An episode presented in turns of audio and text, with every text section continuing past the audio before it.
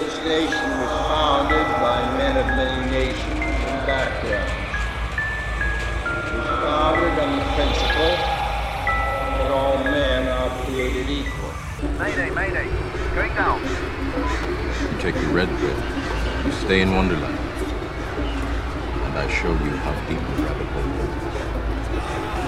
goes. Human beings are a disease, a cancer of this planet. I see dead.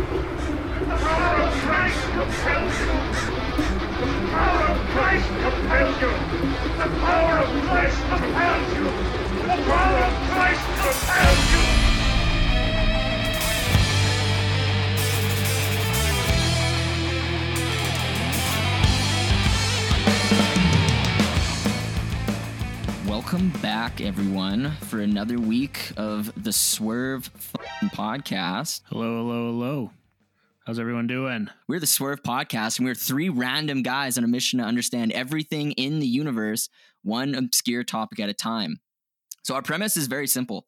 Every week, we pick a topic that we don't really know anything about that kind of swerves off the mainstream path. Then we research it, we discuss it, and we dissect it here on the podcast on the fly. But before we get into that, I have to say, we do have a Patreon. If you would like to support us, you can do that on Patreon. For just as little as $1, you get numerous shout outs on the podcast. As well, you get access to a plethora of episodes. If you need extra content, you've burned through all of our catalog. For $1, you can go on our Patreon and you have access to many, many episodes. If you want early access, we do have another tier that you can pledge to, and you get early access to our episodes in addition to bonus content and shout outs on the podcast. So, having said that, before we go further, I want to say we do have a special guest with us today, filling in for Envy. His name, he's the man, the myth, the legend. Izzo is back. Guess who's back? Back again. Izzo's back, filling in for a friend. Uh, yeah, thanks for having me back, guys. Um, excited about this episode once again. I didn't do as much research as I planned on doing, but you know, this is just a conversation, and uh, I'll learn something along the way as well as you guys. So, yeah, thanks for having me, and let's get into this. So we do have a important second component to the podcast. If you're a first time listener, you're not aware of this. I like to dabble in the booze while we do this podcast. Um, get the conversation a little free flowing and and uh, interesting, if you will. And uh, I'll start us off, I guess, boys. I uh, taken a page out of Magnum's book here, picked up a bottle of Pink Whitney, so I'll See, have a shot of that. Nice. New Dabbling with a New little Pink Whitney. Amsterdam vodka. And then I'm going have to, to be say, watching it, it, it goes well with the podcast. It's a good thing to just Sponsor shoot, yeah. and then just Sponsor washing her down with a Coors Light, keeping it simple. super basic, but that's fine. That's how we do it. Yeah, I mean, as always, starting off the show with a pink Whitney. Uh, this is what do we got? It's like raspberry lemonade, or is it just pink? It's pink. It's not even a flavor. just I thought I thought it was like raspberry lemonade or like strawberry lemonade or something. It's just pink, pink lemonade. just pink. What flavor is it? Pink. like, what's your what's your favorite? What's your favorite food? I I like salad because it tastes green. It's like doesn't quite make sense to me. I don't know. yeah, on a different wavelength, just being able to taste colors, I guess. Isn't there, there's a term for that. It's like synesthesia or something. It's when people Some they hear sound illness, and yeah. stuff. Or they hear no, I mean they hear sight or they see sound. they They hear, hear sound, sound. like normal people. I'm just crazy. I've been hearing sound all my life. Fucking crazy, bro. it's crazy. what else are you drinking, or is it just So Pink Whitney? I was trying to get to that uh first shot to start off the podcast, but no, I have quite a. Well, as I said, I, I sweat through my whole shirt coming home today, um, in haste.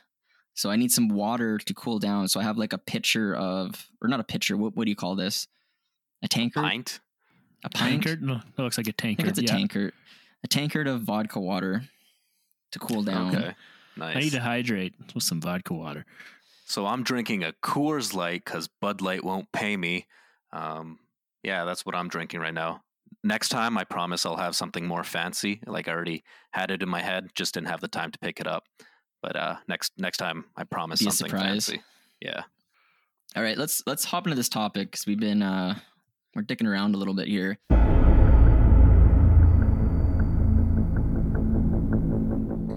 Let's uh so today we're talking about Bob Lazar. To put this in a nutshell, this is a guy, he's a physicist that allegedly worked to reverse engineer extraterrestrial spacecraft technology at a secret site called S4 located south of the US Air Force Base known as Area 51 in the 1980s. So, this guy, um, for the uninitiated, he, I've heard of him. I know who he is. For me, this isn't quite something that I had no idea what it was, but I think for Dragon, it probably is. And Izzo, I don't know how much you know about Bob Lazar. Uh, just one Joe Ro- Rogan podcast. That's how much. So I you know. did see that. Okay. Yeah. So I watched that one as well in preparation. Hell yeah. Okay, that's good. That's good. So this guy, Bob Lazar, I just want to paint a, f- a picture of him while we're here in the basics. He's he comes across extremely coherent. He's very intelligent, and his story has been, you know, close to verbatim the same since the late 1980s all the way to, you know, I, I forget when he was on that pod. Was it 2018? Maybe 2019? It was a while But anyways, ago. Yeah. you know, like three decades, his story has been pretty consistent. And he's very knowledgeable when he speaks, and he's very believable, I want to say. So this outlandish claim, you know, that, he's very that uh, he's very humble about it. yeah, um, about the whole thing. He's not like just kind of what I gathered. He's not looking for major attention. He's not looking for anything like that. He's just very humble. He's like, this is what I experienced. And like Magnum said, it's consistent every time for the most part. There's always like there's no like very or very little discrepancies in what he says. There's it's- forgivable discrepancy. Like Yeah, given yeah, okay. how you know, just try to remember something twenty, even just like Dude, five years ago. Try to remember something. I can barely like- remember what I had for breakfast. Like I mean, Yeah, But let's say like if you're practicing the same or thinking about it every single day and practicing what you're going to say, um, over 30 years, you'd get pretty good at telling the same story. Just playing you're getting devil's you're advocate getting- here. You're, you're getting deep already. Okay. Um, Oh, so you're gonna be one of those guys on the you're gonna podcast. one of those. Okay. yeah, I guys, always- eh? That's fine. fucking special guest my You're not ass. eh? hopping on the bandwagon. oh fuck. I always Hey. try and be different.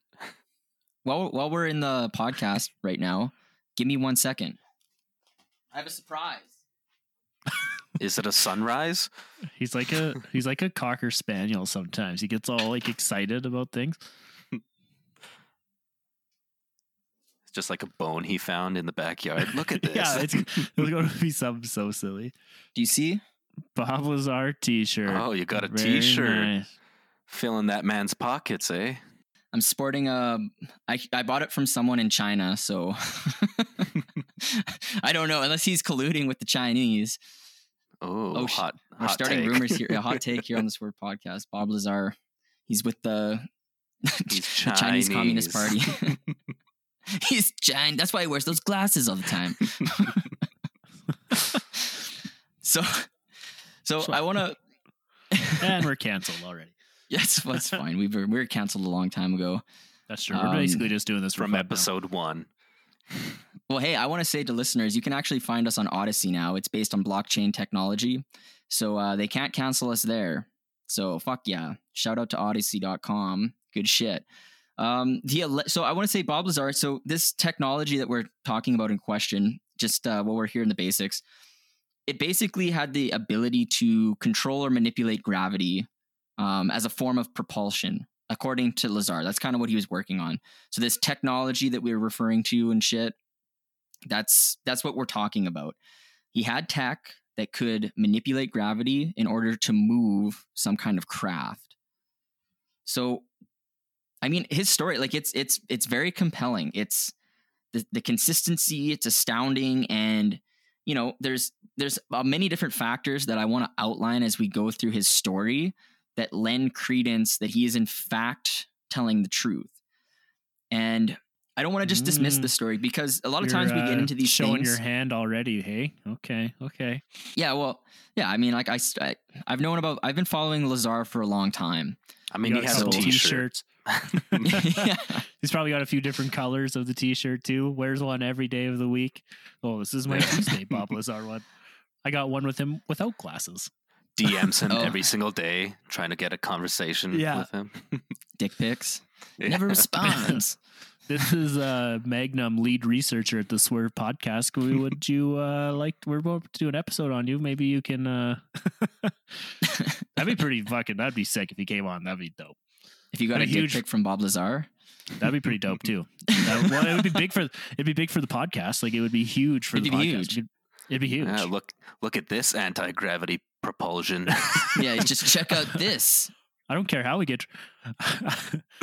I don't care how we get famous. I just want to get famous. Like that's what we're trying. To I can do it too. I can do too. Weird. Man, All right, that's um, science. That's extraterrestrial right there. You know what? Now that we've done this, I have uh, I have another surprise while we're doing this. oh no, he has Bob Lazar pants now. He's full of it today. Bob Lazar foam finger. What is this? Number one fan, Bob Lazar. oh, look at this guy. Glasses. Bob Lazar aviators. You kind of look like him, actually. I know. Yeah. Are I you am- trying to tell us something? I am Bob Lazar. I am Bob Lazar. All right, now we can continue. He alleges to have worked as a physicist at Los Alamos Laboratories. And actually, we we did talk about this in a previous episode, our Richard Doty episode. So Los Alamos Laboratories, it, it's I don't know, it seems to be intimately tied to UFO lore in one way or another, which is which is interesting. But anyways, when he worked at this laboratory, he worked on a particle accelerator and due to his he had some notoriety um, in the community because he built like a a jet rocket for his his car and he was also working at this facility. So he ended up being recruited by a third party company to work at S4 which this is near area 51 allegedly and here he was working on this advanced propulsion technology that we are talking about this anti or this gravity manipulating reactor or something that propels spacecrafts. This is where he first encounters the extraterrestrial technology. And this car, it actually that's kind of like how he got put on. Isn't that kind of like how he got put on their radar because he was like on the news, like he was in wherever he was from. Allegedly. It definitely helped he him. built It it. definitely helped him. Allegedly. I mean, he just took a picture in front of it and somebody wrote a news article about him. Can't really claim to have built it without proof. Yeah, but dude, this is the '80s. Like you you, don't just think he built it? Uh, I do Dude, not Bob think he Lazar built builds it. weird shit all the time. Oh my god, who built it then? Okay, well we'll see. this. Aliens. Aliens. Duh. Um, okay, so I just want I mean, this is the '80s, though. Izzo, this is how you get put on the map. Like you just do something crazy, and that's what you do. Yeah, Or he just You don't need fakes to- something crazy. There's there's no Facebook, Dude, and He's a Instagram, con or artist, whatever. man. you're fucking crazy. Look at this shit. You're just spouting some crazy shit already. We're in the basics, and we're already we're already How- throwing shade on Bob. dare Do you, you say see? anything bad about Bob Lazar to his doppelganger? Do you see? I mean, this will just make it a more interesting topic right now, or more interesting discussion. So So I want to say, while we round out the basics here, that's the story in a nutshell. You have Bob Lazar. He works at some place that's crazy, and he's working on a particle accelerator. But then he starts. He gets recruited to S four. He's he's allegedly working on this extraterrestrial technology. But I just want to say today, you know, he's known for this story, which I'm going to outline as we work through the podcast. But basically, all he does today, he owns and operates a company called United Nuclear Scientific Equipment and Supplies. And they just sell, you know, a variety of materials and chemicals. That's kind of what they do. So that's his, that's what he does. Um, and that'll come up in our story as we go through this because, um, you know, there's some legal things that come up here and there with Bob Lazar and his company, but we'll get to that as we get through this. So I want to I want to go through his story at this point because you know, we kind of outlined in a nutshell what Bob who Bob Lazar is and what he's all about. But I think his story is I mean, at least me personally, this is the most compelling story I've come across looking into UFO shenanigans. I don't know about you guys. I know you've you're you're rather new to Bob Lazar, but would you say the same thing? Like, were you compelled by his story? I will say for me, being kind of the guy who who doesn't believe, you know, like like I've stayed consistent on every time. Excuse me, every time we've talked about this, or any sort of uh, like aliens, extraterrestrial, whatever stuff. You know, until I have like concrete, concrete uh evidence, that's when I'll believe it. You know, I'll believe it when I see it. But I'll say this: You this guy, see a body. Yeah, I'll say this: this guy kind of moves the needle for me, though. I will say that he moves the needle for me. I'll, I'll, uh, yeah, yeah, Yeah, Nice. He does. He does have a very compelling story. He's a he's a very interesting person, and you know, uh, I think the type of person that he is and the way that he communicates himself really gives him credit as as opposed to some other people that have been spewing uh, similar information. Uh, so I think, yeah, he does have a very compelling story, and that's why he is so popular and is has gotten a lot of attention from it. So I think his Correct. story is compelling, but it's us. Yeah, let's move on. So I wanna I wanna start with the story with so he gets recruited to S four, and this is kind of where the story begins. When he's recruited there, he he talks about that he's briefed and shown documents that are just kind of outlining unrealistic things. So they're kind of talking about the technology that he ends up working on allegedly, but he doesn't really believe it. So this is what this is according to Bob. He's given these documents, he's being briefed, but he doesn't quite believe the documents per se. He thinks maybe they are um what would you say? A way to like an absurd story to either one test your memory, see if you can remember, like he doesn't know what he's reading or see if if you were to tell that information to someone it would tie it back to you because the story is so unrealistic. You know what i mean?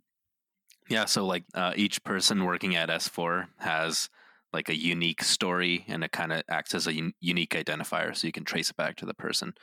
Or is that's kind of what you were saying there yeah as to how absurd it is? Yeah. so he co- he comes into this not really believing what he's being told that he's going to be doing so he does later though he starts he starts actually working with someone named barry we don't know a lot about this barry guy i've just heard him mentioned in interviews that lazar has done yeah. He talks about him a couple times. Barry shows him firsthand this technology, this technology that's able to manipulate gravity as a form of propulsion. And you know, Lazar, he's stoked. He he can't really believe what he's seeing, and him being a physicist and someone who likes tinkering with things. You know, when he built his jet propul- propulsion car, you know, he's just like, oh, this is crazy because like this technology even to this day, we don't have anything like this. So you can imagine if you like engineering and you like tinkering with things, this would just be, you know, you're a kid in a candy store at this point. Oh yeah, this is right up your alley. If that's your, if that's your jam, if that's your gig, this is like, this is like the dream. This is the dream. Yeah. And I mean, the story, I don't know like how much we want to get into what Lazar rec- recounts, but essentially when he's working with Barry, they're the they're the only ones really in communication with each other. Like they're not really talking to other um, people at the facility. Everything's they- compartmentalized. Yeah, So they're they keeping people separated work- for Yeah, secure, like, security separated. reasons, as Bob puts it. Um, Yeah. and it kind of makes sense. I mean, it's a government thing, high secure, whatever. what would be the definition? High high risk, high Classified. highly classified. Thank you. So yeah, it kind of makes sense. I know he kind of in a few interviews he kind of complains about it. You know, because for science, like science is a, a collaborative effort. Like you need to. Well, you guys know, you guys are the fucking scientists here, not me. Um, Yeah. but you know, you need other people. You need other people's ideas, bouncing things off. Hey, well, you know, you're thinking about it. You know, obviously that's not what's happening. It's yeah, you're doing, you're working on the steering wheel of this project and figure that out, and you're doing this, and this is obviously not accurate. Before people go on Reddit and be like, "No, he wasn't working on the steering wheel." I know. I'm just fucking saying here. Um, but yeah, they're separating into little groups, and they're not letting people know the whole big picture. So for when this happens, when you know they can't, they kind of look silly in a way, right? Like when it, it, Yeah. it- on their part, if it, if his story is true, on their part, it's true because he's had to deal with it for 30 years trying to convince everyone that it's a true story. But no, you know, you only have a tidbit of information, so kind of makes sense. Exactly. Yeah. I do want to throw a, a note in here. Um, according to Bob's story, there was someone that worked with Barry before Bob did, and that person allegedly died due to um, trying to manipulate this gravity controlling device at some point. And allegedly, Bob believes that's why he was brought in to replace that person that tampered with it too much. So yeah, Shit. it's it's like one of those things. I think he even says this in uh, some of his interviews. It's like if you were to take, you know, like a nuclear reactor or something, and like just put it a thousand years ago, people would like start poking it with a stick, and they would get fucked. You know, they would die, and they wouldn't know why. They wouldn't know that they're dying because of radiation poisoning or whatever. They would just start dropping. And it's the same thing with this. It's like they don't really understand it, but they're kind of poking around at it. And Yeah. allegedly someone someone died from it. So it's kind of it's kind of crazy. And I mean, Yeah, Basically, so this is- I mean, probably more people died if you think about it. Like, probably more people. If like the story is true, like probably more people have died from it. yeah, we wouldn't know, right? Because it's We compartmentalized. All we know is that the steering wheel has taken one life. That's all we know. One star review. One star. so Bob Lazar, he actually he was young at this time. I think he was in his late twenties when he's working here. So you know he's a little bit adventurous. He's a little bit wild. He actually learned the flight times that the base would test these extraterrestrial crafts. I think he said, did he say there was nine crafts in total that he knew of that he saw, or maybe it was seven. Well, I want to go with nine. I'm gonna go with nine. Better safe to round up. Yeah. But he, the the military, they would test these. They could, they actually knew how to pilot them. Um, and I mean, like his analogy to this, he he says, if you were to like put a motorcycle a thousand years ago, you know, someone could figure out how to ride it, but they wouldn't actually understand, how, you know, how the engine works, how it, you know, when you when you turn the key, what mechanism is actually making that engine start. But they would probably figure it out. Like they know how to use it, they just wouldn't be able to reproduce it. So he he's saying the same thing with the UFOs that he was studying or that they were studying here. That you know they figured out how to use them, but they don't know how they work at all. Mhm. So Hmm. he It's kinda gets like- these. Fl- kind of like automobiles now. yeah, I guess. Yeah, just start it. Yeah, try taking a Tesla apart. you oh can. yeah. I could barely take my car apart. Are you kidding me? it's like 10 years old. So he's got these flight times, and like I said, he was young. You know, he's adventurous. He's having Bit a couple. shithead. Yeah. He's having a couple yeah, a couple drinks, He's- listening he's to the Swerve podcast. No he did listen to the Swerve podcast. He did say that. Um, he so he brings friends out, and I forget what day. It was like on a Wednesday or something. They would go out to this ridge, and they would view these crafts being piloted. And what's crazy about this is they did this for about three weeks in a row, And towards the end, you know, they just got careless and they're like, whatever. They started bringing like a, they brought like an RV out there. Um, and so, you A know, they're watching these, these yeah. crafts flying around. Doing some And- drugs, smoking a little weed. It's the 80s. Like, what else are you doing?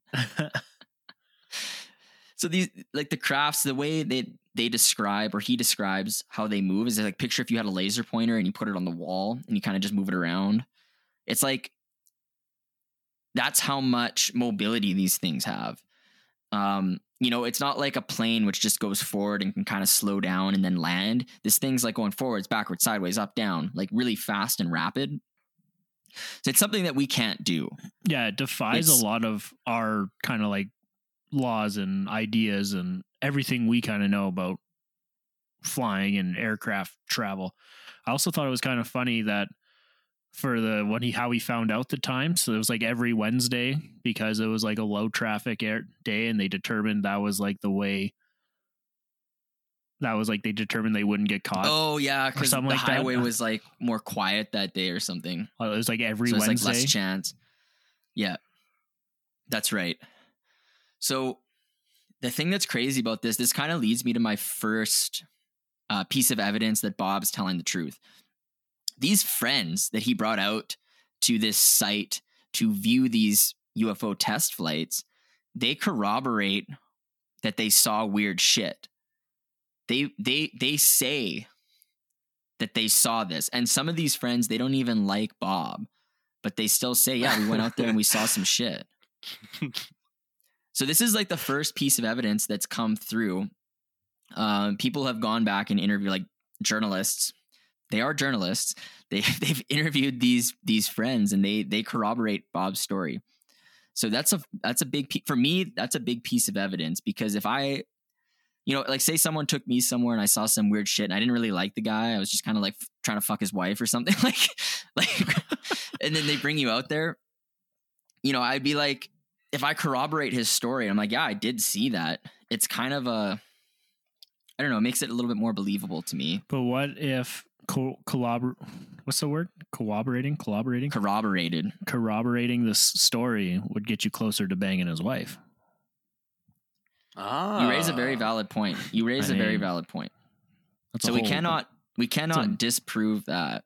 just Yeah, thought. I don't know. I'm- Just kind of popped. I'm- I'm- just kind of popped in I'm head. skeptical as well on it. Like, okay, you can bring somebody to where you want them and show them what you want. That's it. Just So because you, you, think have he a- was, you think he was just had a laser pointer and was shining it on a Yeah. tree and they're like, holy If- shit. And they were all just tripping on acid. Yeah, pretty much. Like, if he had the Yeah, capabilities to much. build 80s, a baby. jetpack Honda or a jet jet a jet engine on your car. Or jet something, engine yeah. Honda, he probably has the capability to throw some lights around really quick and brings people there in his Winnebago, roasting some roasting Mm-hmm. Mhm. some weenies on the Barbie, and then everyone's having a good time and they see this light But- show. But Izzo, the third time they went there, they uh, were confronted by like secret services. So how do you explain like- that? If you're Well, it bringing a them mili- near military near a base, government, yeah, a government property, a military base, and you're bringing them near there because you know eventually somebody's going to come and catch you, and it it just lends more credence to your story. You Like if I really wanted to convince you uh, about something, I would take you, you know, to a government facility. You know, So get closer each time, and then eventually the government's like the people working there are going to be like, okay, well, we we have to stop you now. Like it's a pattern. You're interfering with our work. You're jeopardizing our safety potentially, so we have to kick you out. So here's a counterpoint to this. Area 51 wasn't a known military base at this time. They didn't its location was not known or disclosed. So Bob in order to even know where it was, he must have had knowledge of it somehow. And he wouldn't have had knowledge of it somehow unless he was recruited to actually work there Well, because it, it wasn't known at the time what this was or where this was. I don't think you necessarily need to be recruited directly for that program to know where it is. Like he was recruited for a contracting company to work near near that area, allegedly. Um, so even if you don't know exactly what's going on, you're just like, okay, this is very top secret. Um, I'm going to create this story around it. And just my thoughts. moving on with this story, I mean, those are good points. He he's caught, like we just said, and he gets terminated from the program, and he's pissed about it because he loved working on this technology, and you know he's like on the cutting edge of science, and you know he's a nerd, and Wasn't he, he, kind of get to do under that anymore. He was kind of underqualified too, wasn't he? Like, Well, I- I don't know. I think anybody, if you're working on like anti gravity, you're probably underqualified. Like just as a Hmm. yeah, I as- guess I didn't think about it like that, but like he wasn't like the typical. And I could be wrong about this. Um, before um all the Reddit bashers get out there, but um, like he wasn't like I know. There's whole like the ah, fuck. What's the school that says he never went there? Cal um Caltech. Caltech. Thank you. Um, I know they say he never went there. Like I know he so I know he allegedly went to Caltech, but it wasn't. He wasn't like the PhD, you know, high end guy. He was like, you know, he had some engineering backgrounds. He like he wasn't a have dummy, but he you know he was kind of like he got he got his shot because of his car that he built and he got right Well, type of thing. I actually, uh, I have his alleged credentials later. I, I don't know where they are in my notes right now, but he did. I think it was he got to like the master's level in two different degrees from two different schools. Nice. Okay. So, so I would that's- say if that's if it's schools- true, we're gonna. I don't want to do. We could do it now. No, no, it's all right. we'll see. we see. could get through the story first and then get to some Yeah, skeptical. Yeah, Okay, no, fair I'm enough. not saying that he was like such just some guy off the street. Like he was obviously a smart dude, or is a smart dude. Um, I'm just saying like he wasn't like because he even kind of said it on the Joe Rogan podcast where he like kind of got his shot because he was like an outside the box thinker, and that's why he was there. Mhm. Yeah, he's outside the box. Can I touch on one thing that you mentioned earlier? You said that Yeah. he was pissed that he got terminated from the program because he loved working there. I was under the impression that he hated working there. I could Why? would- I didn't. I've never had that Like, impression from him. The impression that I get is okay, you're working at this top secret facility. You're kind of working on one pro- project, but you're not getting enough information. So every single day, you're going there and you're frustrated because you're just looking at this piece of technology. You're not getting any more information. You ask to see like the other components, you're getting denied. You ha- you you work with one guy named Barry who really can't help you out that much, and you're both just sitting there day in day out, looking at this technology, getting frustrated because you completely don't understand it, and then you're kind of limited in what you're doing. You can't tell anybody what you're doing, um, and if if he is working on something so like top secret, it kind of puts your life in jeopardy as well. So you're signing up for this thing, thinking that you're gonna be at the cutting edge of science, and then you're just hitting a roadblock after roadblock, day after day. So I was under the impression that it would be very frustrating, and it's like you wanna be there to eventually crack the code, but you're you're getting just blocked with so many different avenues, and it makes working there just like terrible. See, I I didn't get that. Um, I felt like based on the descriptions I've heard him speak of, that he it was the cutting edge, and it was like a privilege to have access to this. Although progress was difficult, hmm it was still, you know, like you're a handful of people that has access to this. So I thought he, I had the my, my impression of him was that he enjoyed it. Um, based on what I heard, at least everything I've I've listened to with Bob. I guess I'm just like putting myself in his shoes. I'm sure that was a frustration, but it, it was probably one of those frustrations where it's it's like a necessary. I don't know. It's like something you put up with because it's it's overall better than if you didn't put up with that. I don't know. I get it. That's the only way I can put it. It was just like a thought that I had. But yeah, definitely like if you are somebody that educated and that, you know, in love with physics, um, it would be something that, you know, um, you'd want to be a part of and eventually you'd be happy just working on it. Like people spend their whole lives just researching one thing and they're happy about it. So I I, I can see both sides of the story. I was just presenting it that there maybe is two sides yeah, there it. could be. Yeah.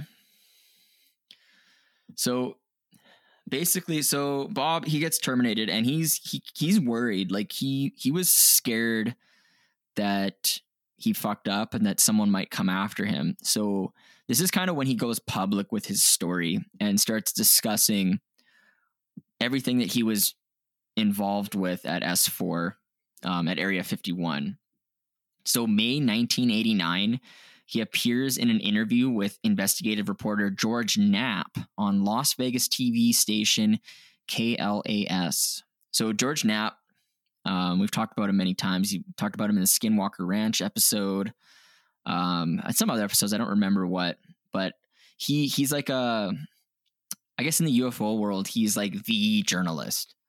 Like people love George Knapp. They love his his shit. But this is this is like early on before he was even known for things.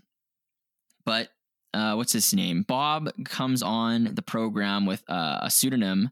He refers to himself as Dennis, and his face is hidden.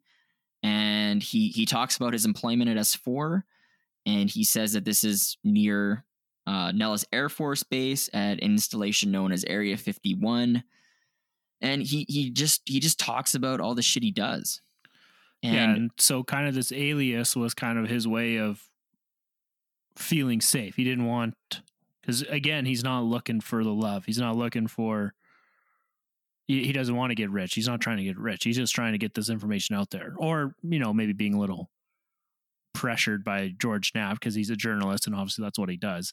Um, so yeah, he comes Yeah. out as this Dennis um, alias, I guess. Doesn't Right, it that was just more make like- you want to believe him more? You like see a guy talking with a muffled voice and in a shadow, you can't really identify him. You're like, this is crazy. Like he must be telling the truth if he's like scared for yeah, being recognized. Like it Well, just only- adds more to it. yeah, the only this is reason a that he- story. Yeah, like the It only does. reason my understanding is the reason he got rid of the alias was because of he was worried about his safety. He wanted Yeah. people to know, hey, this Mhm. is who I am. If I go missing, this is why, blah blah blah. Um, which I'm sure Magnum has in his notes and we'll discuss in details more. But So, yeah, I agree with I agree with everything you guys just said. I want to add we we talked about this a little bit when uh, Izzo was giving a little bit of pushback on uh, some of the concepts he- or not the concepts, but some of the points in the story. But at the time, I want to reiterate: Area 51 was not public knowledge. But since Bob's interview, when he came out as Den- when he came on as Dennis, it has since been disclosed. So people Area 51 is like it's in our lexicon. We all know what it is. We all know, you know, when you hear Area 51, it secrecy, mystery, etc. is implied with it. But we know secret projects were tested at that base and some of these projects led to very commonplace things that we know of today as the stealth bomber. So what my point is that I'm making is before this, this wasn't a known thing at all. So for him to be saying pointing out where it is, that lends credence to his story. I know we can say maybe he was brought there for another reason. Maybe he was brought there as like a janitor and he just had like, you know, and he made up a story. Like you can say that. Um, but the fact is he still knew where it was. And that's interesting. and it's not the only time he's been right about certain Yeah. things, correct? Like he's No, there's this, there's this, there's a this, this wasn't a few one other things. No, There, there's like reasonable explanations for like everything though. Like Area 51, the government wants to keep that secret because if you're in an arms race with the rest of the world, you want to you want to keep your aircrafts, your weaponry a secret, and you don't want people knowing where that base is, what you guys do there. So there's reasonable like explanation as to why Area 51 course. was tr- trying to be hidden or kept just from uh, Oh yeah, the public. I understand that. It's just the fact that he could point it out where it was Well, I mean, it, that lends credence because you you would have to know where it was. Like you you couldn't just guess that and then like Mhm. go on the news and be like, oh, there's this secret base over there, and just no, Yeah. I think like he was Here's in a the pos- position where like he was in a position where he worked next to it or had to do something near it or you know. That's a possibility for sure. Mhm. But it, nonetheless, it it it But, like, still with lends the- credence. with the disguise of secrecy, you can mm-hmm. kind of say anything you want, and because everything is top secret, there, it's like nobody can prove nor deny what you're saying. at the time, but later it comes out that he was in fact saying the correct thing because he did say, where is it? He said it was adjacent to Papoose Lake or Papoose Lake. I don't, I don't know. I'm probably butchering that. One star review. He Papoose, it's Papoose Lake. Papoose. So, That whoa, must be hey, a whoa. fucking great lake. God damn. What's my kind of lake? What's going on? Um, and he also said that it, it's located south of uh, some, like Groom Lake or something. I don't know. He he he did say some physical locations where it was near, and that ended up to be correct. So it's still it's still impressive to me, whether or not the reason he knew that was alien tech, or he just had access. Maybe he was like a janitor or something. I I don't know. It's still- Groundskeeper. Yeah. Well, you're groundskeeper at Papoose Lake. Gotta keep things trimmed and upkept. There's Groom. Lake, and then there's Papoose Lake. Oh, that's insane. We're live we live in a simulation. I don't give a shit anymore. Doesn't even Wait, what? Why? The Groom What? Lake is shaped as a penis, and Papoose Lake is just a oval with ends, pointy ends. God damn. Um, All right. We are in a simulation. Anyway, let's keep going. back back to the story. So Bob, he he later does come out after that first interview, as Dragon alluded to, that he he comes out unmasked and under his own name, and he he basically just says the same thing, but now he's revealed his identity. So, I mean, but there's a know, he reason had to- why I think he, he had comes to out, do isn't it. there? yeah, Yeah, he was getting, or at least according to his story, he's getting harassed from work. They're, or uh, or is he out? Is he kicked out at that point? Is he no longer? he's kicked out at this point. okay.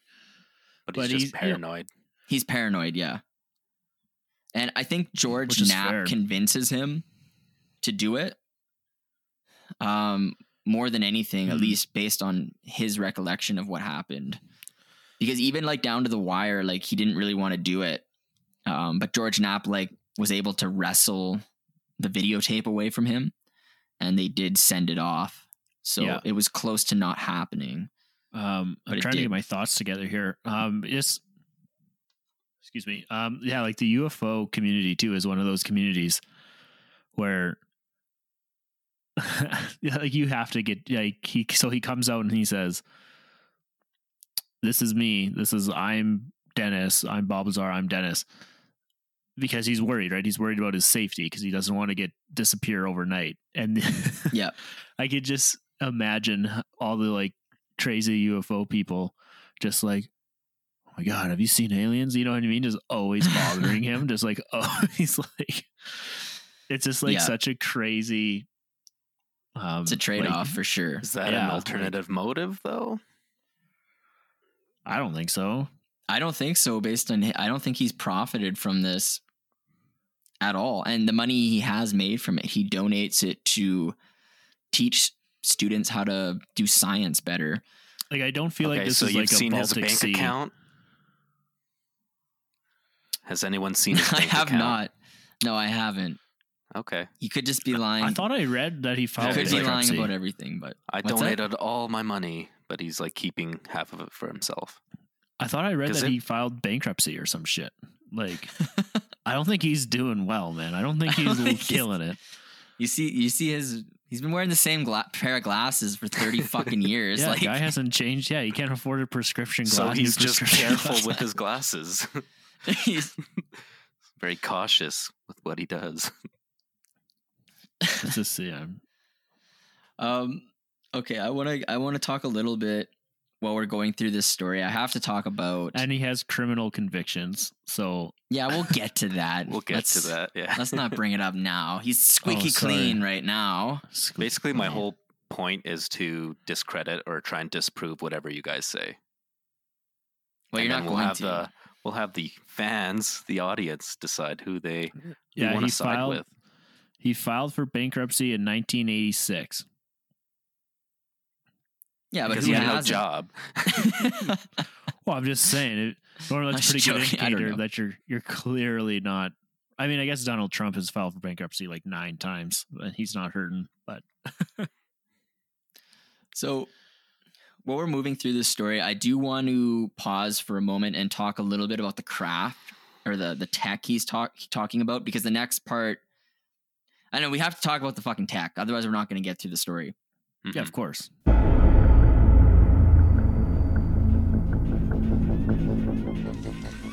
Before we continue the episode, if you are enjoying our sick and exciting podcast, the people you hang out with probably will too.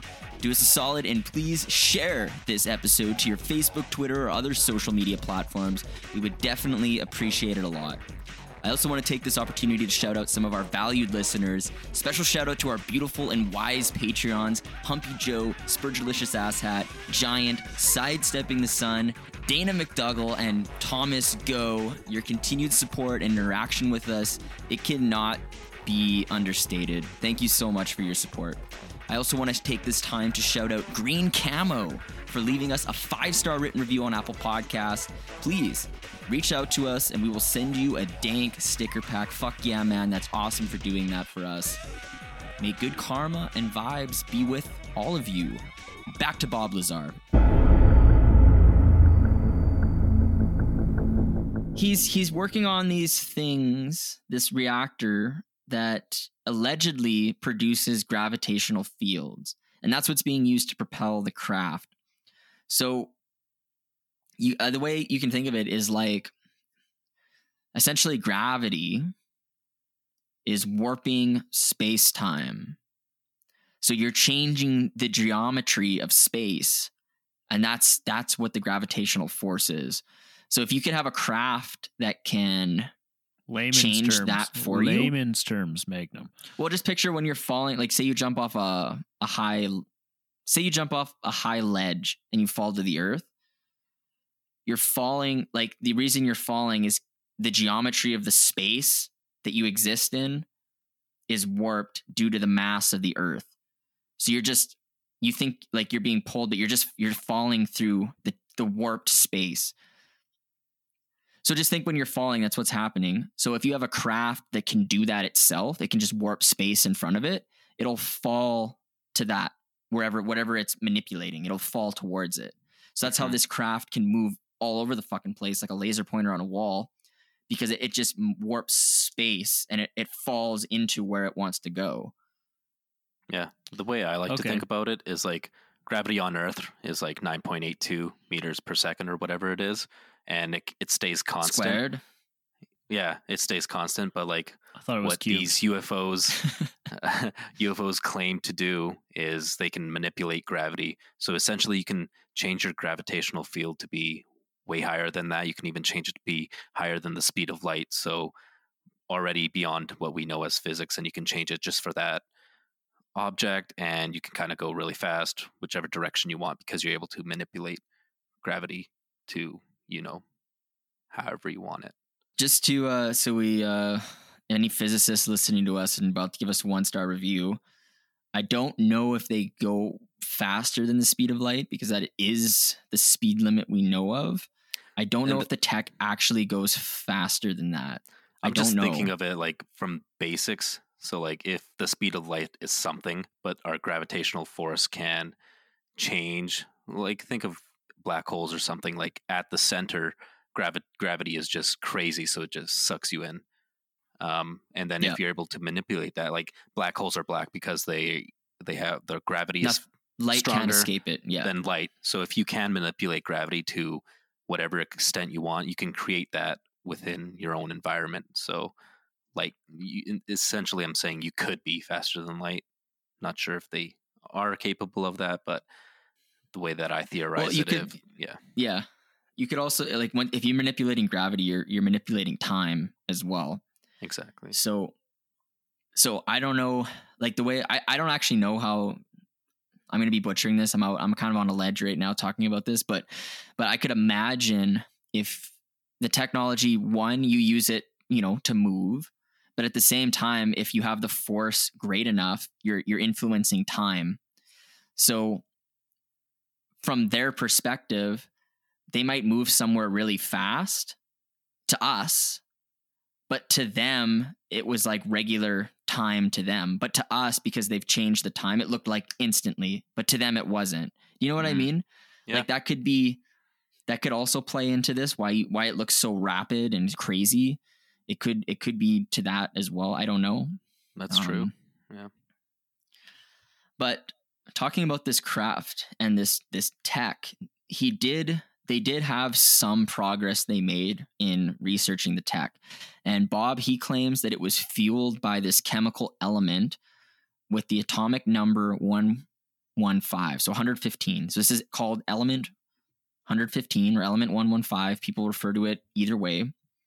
And he claims that this element 115 could create its own gravitational fields when exposed to radiation.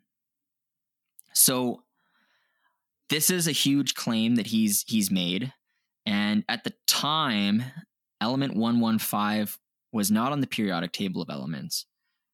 It was hypothesized that it existed, but we never actually knew that it did or not. So people were just like, "Oh, you're just lying." Like we know element 115 is not a thing. Um, in theory, it could fit on the periodic table because there's there, you know, uh, there's blank spaces on the periodic table. At least there.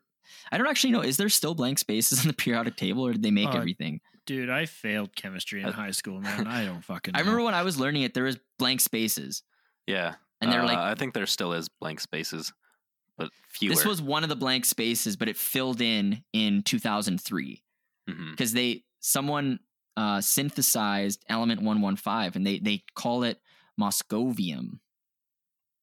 Um, a- and- Moscovium.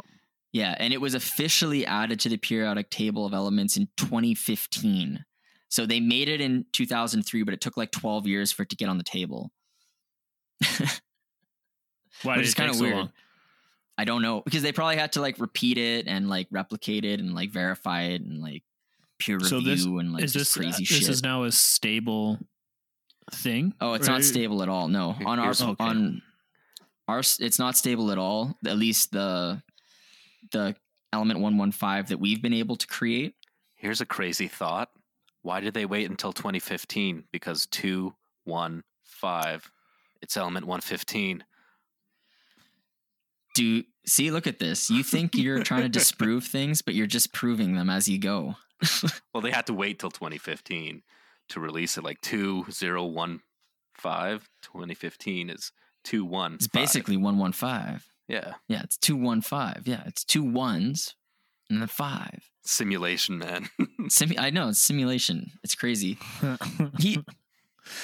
So, I want to say while we're on this point, uh, the Moscovium that's been created artificially on Earth, it, um, it's very unstable. But Bob claims that he- there was a stable isotope of element one one five.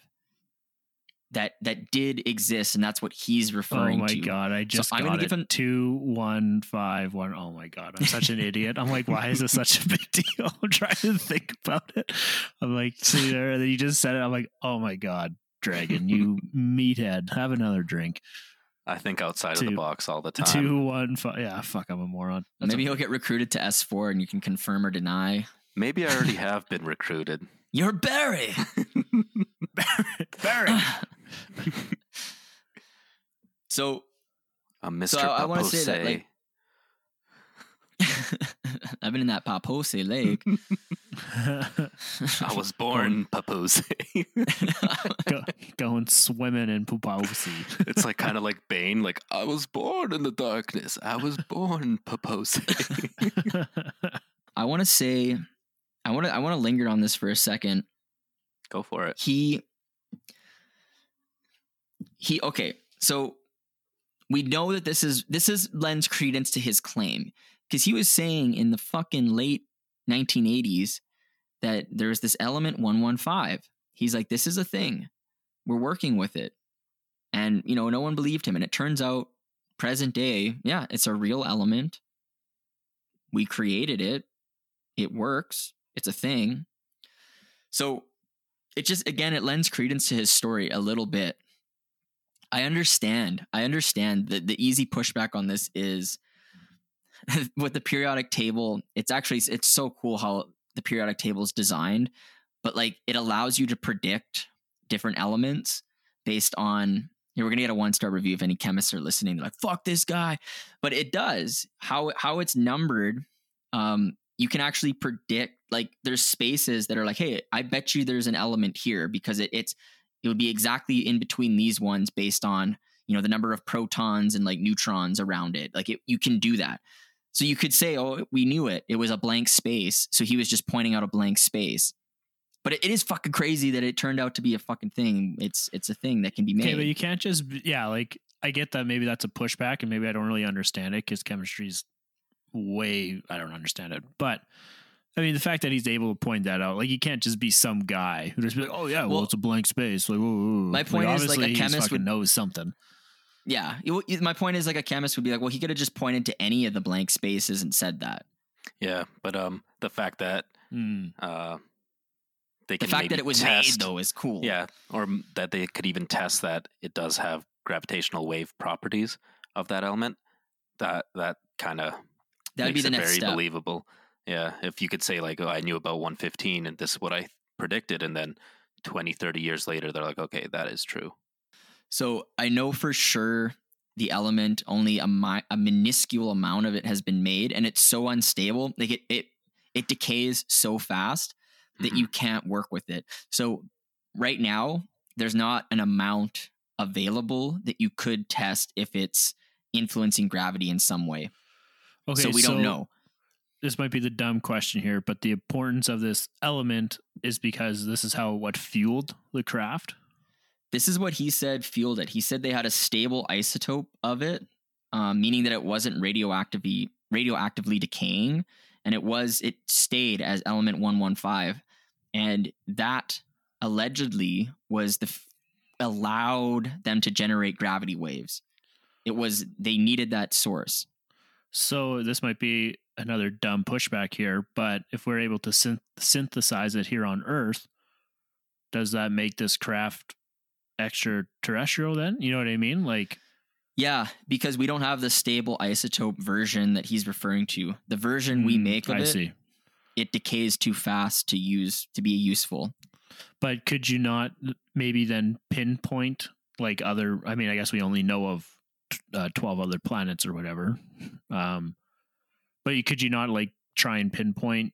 And maybe they are. I don't know, but where you know try and see other planets where maybe this element is, and then pinpoint where Yeah. this craft, this hypothetical craft, came from. Well, I think Or Bob even spoke to that. Didn't he say he said he believed it was from the Zeta Reticuli system? That these the craft that he worked on at least was from that star system. He And might have said that, but I don't really understand what that type of stuff means. So it probably Well, went he was right over saying- my head. He was saying this. He said so we have this idea that this is advanced technology and it is compared to ours. Yeah. But he was making the claim maybe in this star system um based on whatever planet it came from, how you know, how close it is to a star or other things, maybe element 115 is just abundant. You know, just like we have trees and we have a fuckload of wood we can get. Like wood is like commonplace and we use it for everything. You know what I mean? Like maybe element Yeah. 115 just grows in you know, it's a part of like a a plant there or it's a part of a, a mountain you can mine it and it's just exists in a stable form. You know, you know like there's like put it this way. Um I'm trying to build on give Bob some cre- lend some credence to him here. We have anti-cancer compounds that come from plants, like random ass fucking flowers that you can find in the Amazon. People have isolated molecules from those plants that have anti-cancer properties. So what I'm saying is like wherever planet this thing's from, maybe there's like biological systems that just make element 115 and it's just a part of them and you can harvest it. Like you can grow it and harvest it and it's just an Right. abundant resource there and we just we- you know we don't actually know. So to me I can't just write that off. I mean it's a crazy claim. It's a crazy claim. but like you, we, we Well, don't know. Like we know all the biodiversity of the not, universe. it's not we a don't crazy claim. know. It's on the periodic table of elements. Yeah, I'm just the claim. Yeah, I mean, the claim that all. like some plants make this in some planet far away. That's Oh, kind of see. crazy. But it, what I'm saying is, it's possible because we have things on our planet that we discover and we don't like. Who would have thought a flower would have had these anti-cancer compounds that we use to treat patients? Like, who would have thought that? But it, th- that's true, and there's plenty of medications like that. Not not just an- anti-cancer things. It's like literally the plant makes it. It it synthesizes it better than we could. So maybe on a you know i'm talking about a molecule right now maybe an element is different but is it that far off the realm of possibility that that could be the case i don't know i don't No, think I so think- No, I No idea. I like it. I work construction. I don't know. so i'm just saying well the main point was that was the fuel that they used that they think maybe was involved with these gravity waves so we, we just had to mention that But it, and I think it's kind of cool that. So did he use? Was this what allowed him to pinpoint which uh, like star system they think it's from? Was this element? no that was no something i else. don't i don't know why that why they would have thought that was where it was from That's i don't just, know that That's just where. That's just where they think.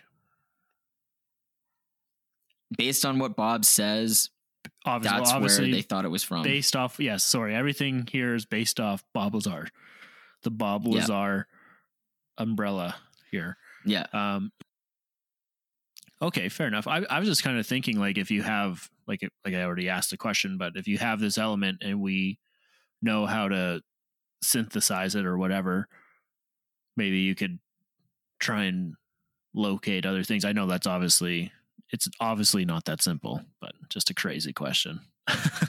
I know they they do have things that do that. I fuck. I keep getting us one star reviews here, but I know that you can like look at a star and you can, based on the wavelengths of light that are emitted from it, you can like determine how what what um elements are common to it or like make it up. That's I forget Okay. the term for that, but there's a way to do that, Like spec- and they do it all the time. So spectroscopy. okay, so you it's can some kind of spectros blah, blah, blah, blah. spectroscopy. Fuck me. we're missing our pronunciation guy. Spec- spectroscopy. Spectroscopy. I can't do it. Okay, okay, but so yes, it's sorry, I got some type of that. so you take us they can take a star You can and mm-hmm. yeah, you figure out You can you can for analyze the individual wavelengths star. and see what it's composed of.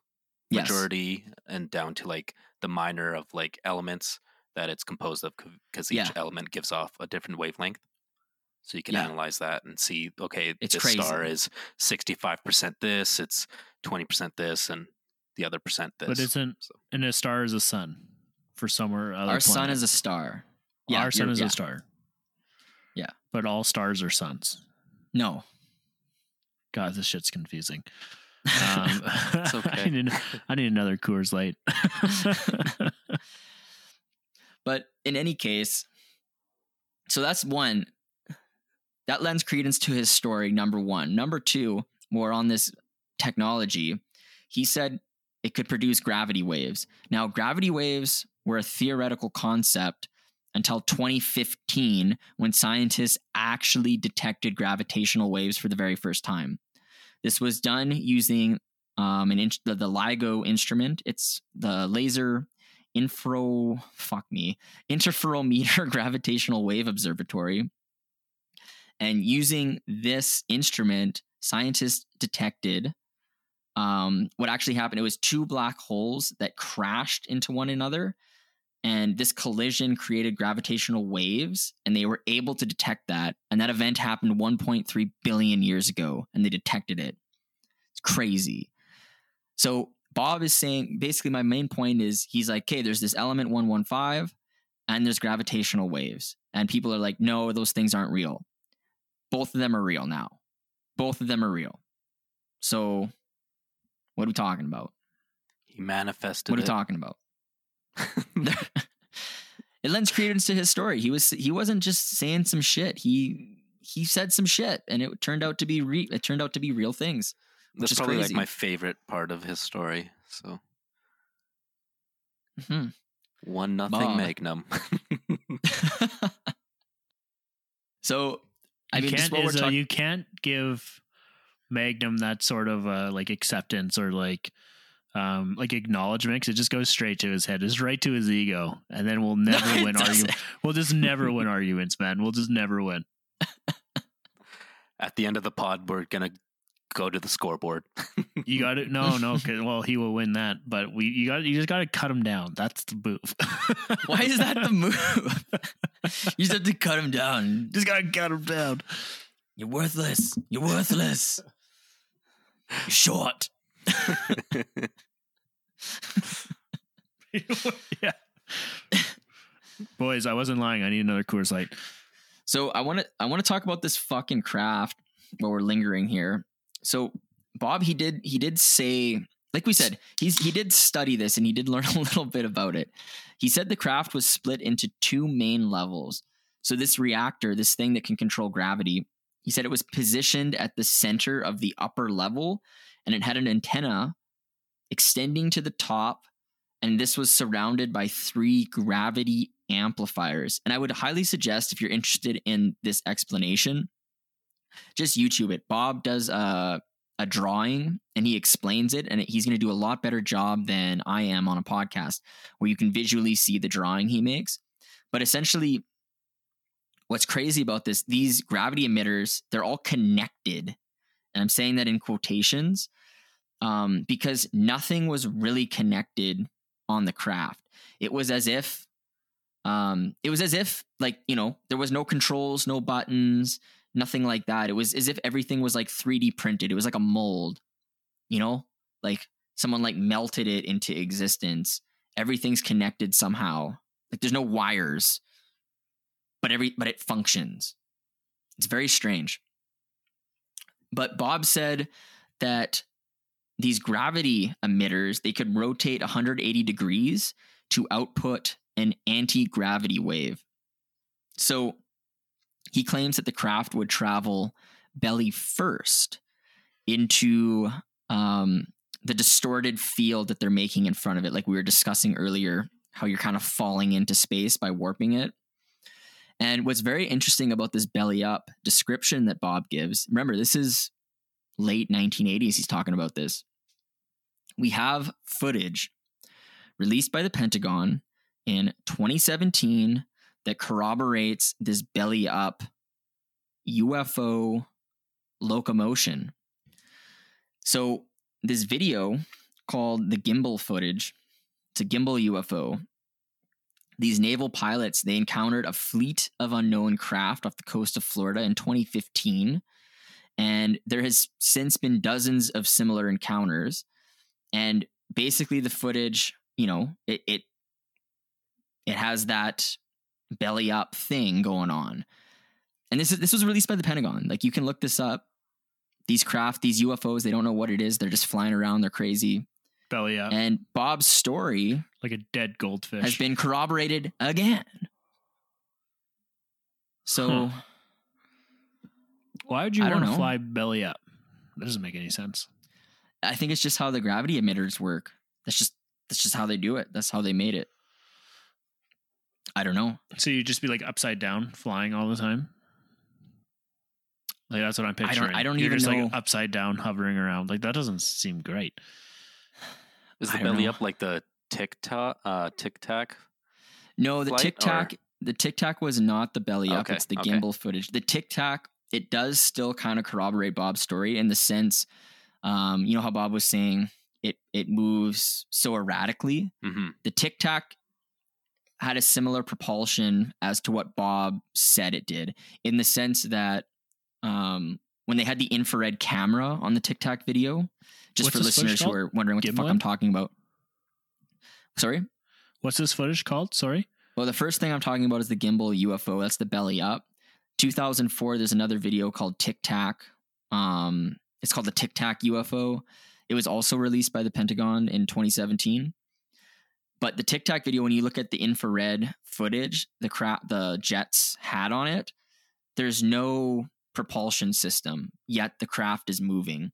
So, for instance, if you were to like look at another jet, right, we're dumping chemical energy out the back, which propels the craft forward, you would see that infrared signal in the footage. But when you look at the Tic Tac video, you do not see that, indicating that the craft is has some other type of propulsion system. It's not chemically induced because otherwise you would Mhm. see that in the footage and you don't. Yeah. Very Okay. interesting.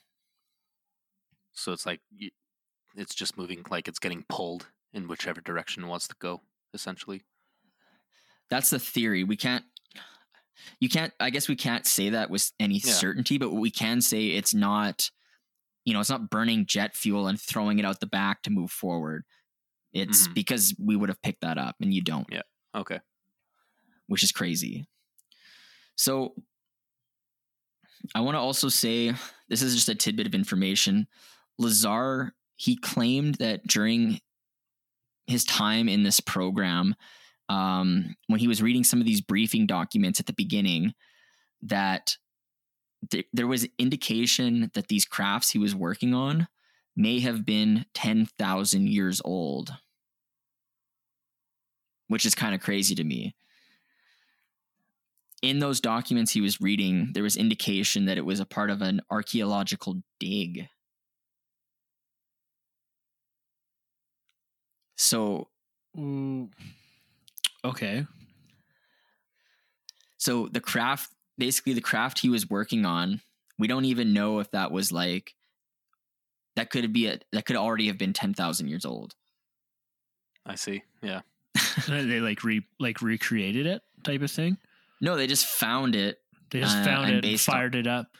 Oh, we got this. Uh, It's like it's like a UFO crash ten thousand years ago, and you know they they found it later in a dig. and they just re- like repurposed it and fired it up. Yeah, I mean, With element the ancient 115. Egyptians had hieroglyphics depicting UFOs, so ancient alien. yeah. Look at this guy discrediting Bob, but ancient yeah, no aliens kidding. believer. Hey, here we go. so, I mean, uh, to me, that was that stood out to me.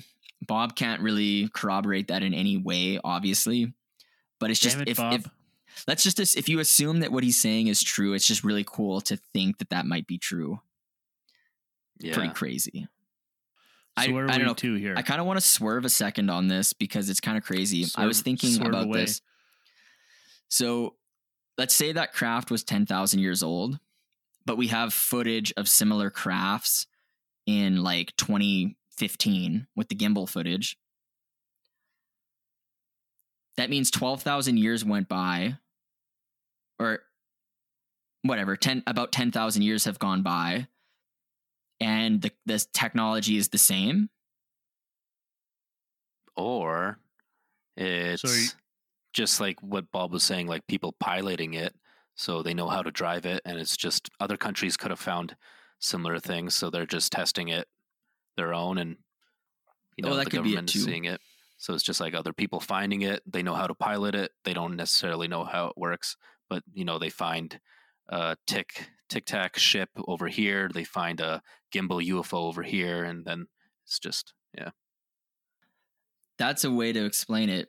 My my theory was weirder. I was thinking like, what if uh so we know these crafts, let's assume they can travel like we know they can control gravity, so they can in theory control time. Um, let's say they're moving so fast that you know time has slowed down for them based on you know special relativity.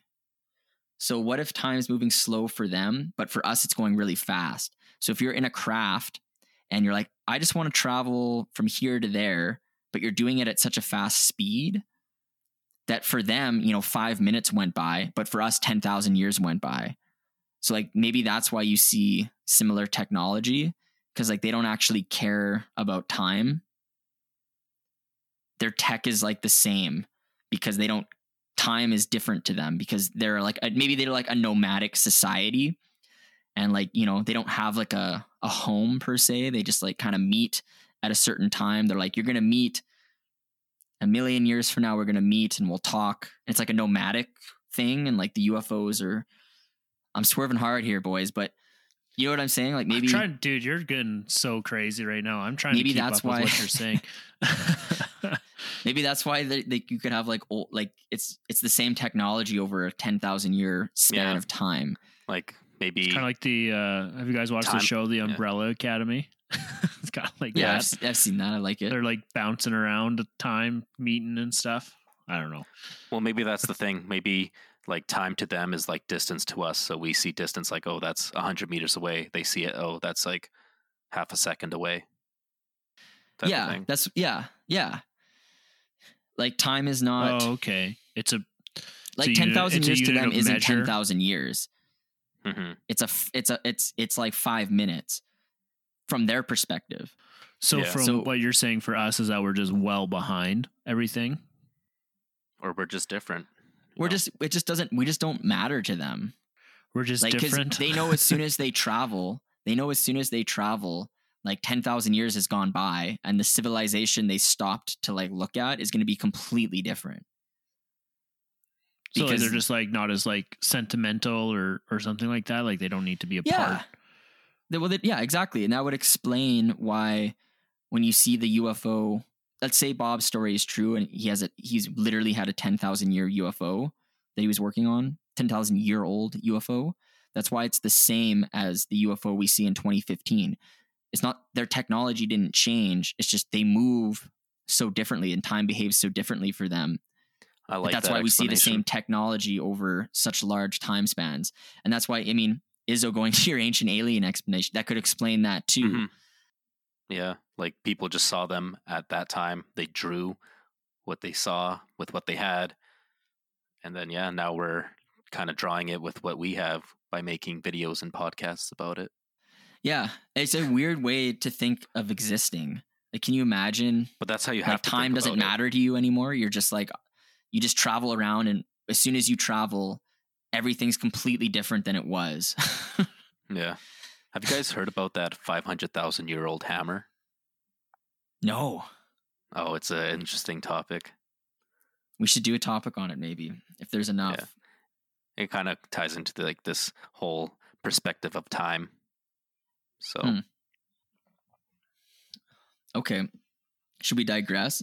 Maybe uh, also so yeah, kind of digressing, just but also sticking with your point here. It wasn't for the craft; it was really small. So like they assumed that the peep the aliens that used it were really small. So maybe just kind of going off your little theory here, your little rabbit hole. Maybe because maybe because they're if they're smaller uh, beings or whatever, they don't need as much time to grow. They're not as like um you know because we take like 18 years until you move out of the house and all this nonsense. Um, um but maybe they're just like you know they grow up in like two years they're fully developed creatures and they're just like hey Or yeah let's move pet. on start they're start you know let's start time traveling and doing things. I don't know. Yeah, I mean that's a good point to bring up because I know Bob he did ref- say that they referred to these beings that they they don't have any evidence, but they refer to them as the kids because they The were kids, small yeah, they're really entities. because Which the is kinda crazy. on them were pedophiles. that's a, that's some, that's the whole story. That's- it's just a it's a secret pedophile ring disguised as Area 51 That's UFO why. research. Bob wears those glasses because they're just like Ah, pedophile glasses. Izzo, we take the high road at the sword podcast okay come on man I'm all kidding. about low-brow humor, though.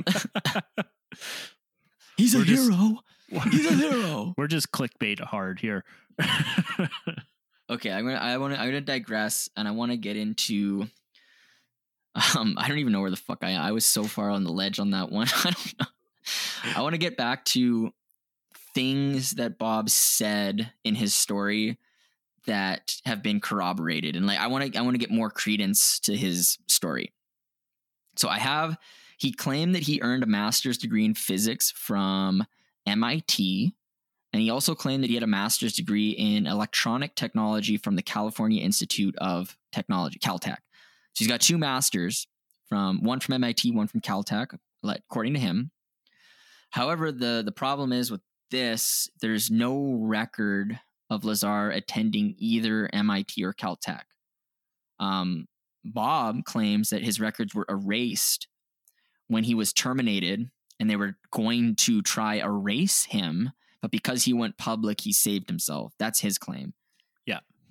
Like he was he he would have been erased, but he, because he went public, that's why he's safe now. So does he have a piece of paper of his masters? So I don't know. I don't. Th- that's the thing. That was my immediate question. Was like, doesn't he have pieces of paper? Um, I don't know. I couldn't find that. I want to say, okay, let's put it this way: if you were gonna lie about all of this, and you were gonna like set up your friends to be in this location and like set up a device to make it look like there was UFOs, and like make it look like you were gonna get caught, and you were smart enough to do all of that, but you weren't smart enough to like make a fake degree you know what I'm saying? Like Yeah. that doesn't line up to me. So I'm assuming he has them. The criticism is they can't back it. Like he might have a piece of paper, but they're like, "Well, you could have just printed that yourself." That's true. Yeah. That's what I would assume. But I, I actually I can't say for certain because I didn't find him being like, "Oh yeah, this is my degree." I never saw anything like that. But again, he's not looking for the the limelight, right? Like he's not looking for the Yeah. hey, look look at me, I have all these things and yeah, I know I did and like I feel like he's been pushed into this you know, when he got when he met up with the reporter there, what's his name? Knapp. George Knapp. George Um, Knapp. that's when he kind of got started pressuring to take this story super public and that's kind of my perspective at least but um he, he- like he's not looking for that's that's the way oh you little fucker go away um It's George Knapp. it's George um yeah I, I He's trying to feel like fuck he, with Dragon. he's trying yeah. Um he's knocking shit off the shelves. Um fuck i lost my goddamn train of thought now. Yeah like he to me he's not looking for the limelight. So and and it, this is also the 80s right? So it, it, Yeah. it was pretty easy to like erase people. And caltech that's a big school. And, and they're very like you know techie and you know this is their this is their thing right? So it would be very easy for the government just to be like hey this guy never went here and you know what are you going to do to the government say no where they like you know i'm sure they get funding and all that shit right so oh yeah. so like what are you what are you going to do you're going to tell the us government no no no no we're really they're going to be like here's a million dollars Yeah. this just guy ne- just this fucking guy never Sharpie came here out. Here's a million dollars and a Sharpie. Go. Yeah. Like you do the rest. You have seven administrators to figure it out that you're paying too much money. Um, you know what I mean? Like it would be easy for him to disappear. So it is a good thing that he um, made himself public for sure. But to me, I I just feel like he's very humble about everything. He doesn't want it. He just that's why that's why he moves Yeah, the needle. he's not me. seeking attention. Although ironically, like this brings massive attention, anything he does. But I, I want to say, like, just to say, talk about a little bit of his degrees. If you listen to Bob um, speak, it's clear he knows a fuckload about physics and engineering. Like, he's not bullshitting you with the science, he's up to date. So that would lend credence that he actually was educated in this. And also, we, we were forgetting, we know he built this jet car. It was going 200 miles an hour, a car in his jet. So he clearly has an education in engineering. So again, to me, you know, that doesn't, it's not a hundred, it's not the best proof, but the fact that he has that knowledge and that skill set, it, it makes me believe that he is educated. Okay, so he has um, a hobby. Yeah, but that's a killer hobby. Like, He's obsessed He's a- with physics He's a and engineering. glorified mechanic. So I, I have another nugget here that lends credence to this. There are contacts that he went to school with. Now, these contacts, they haven't gone on record publicly about who they are and whatever. well, that's convenient. They did, well, because they don't want to get involved with, no, you don't want to get Yeah, involved with Bob yeah, yeah. Lazar. Like, what do you mean? The guy looks innocent. I mean, if you No. ask anybody if they went to school with Izzo, they'd be like, I don't fucking know who that guy even is. so, but I'm assuming these contacts were like Well, friends or like because you don't classmates that he studied with or something.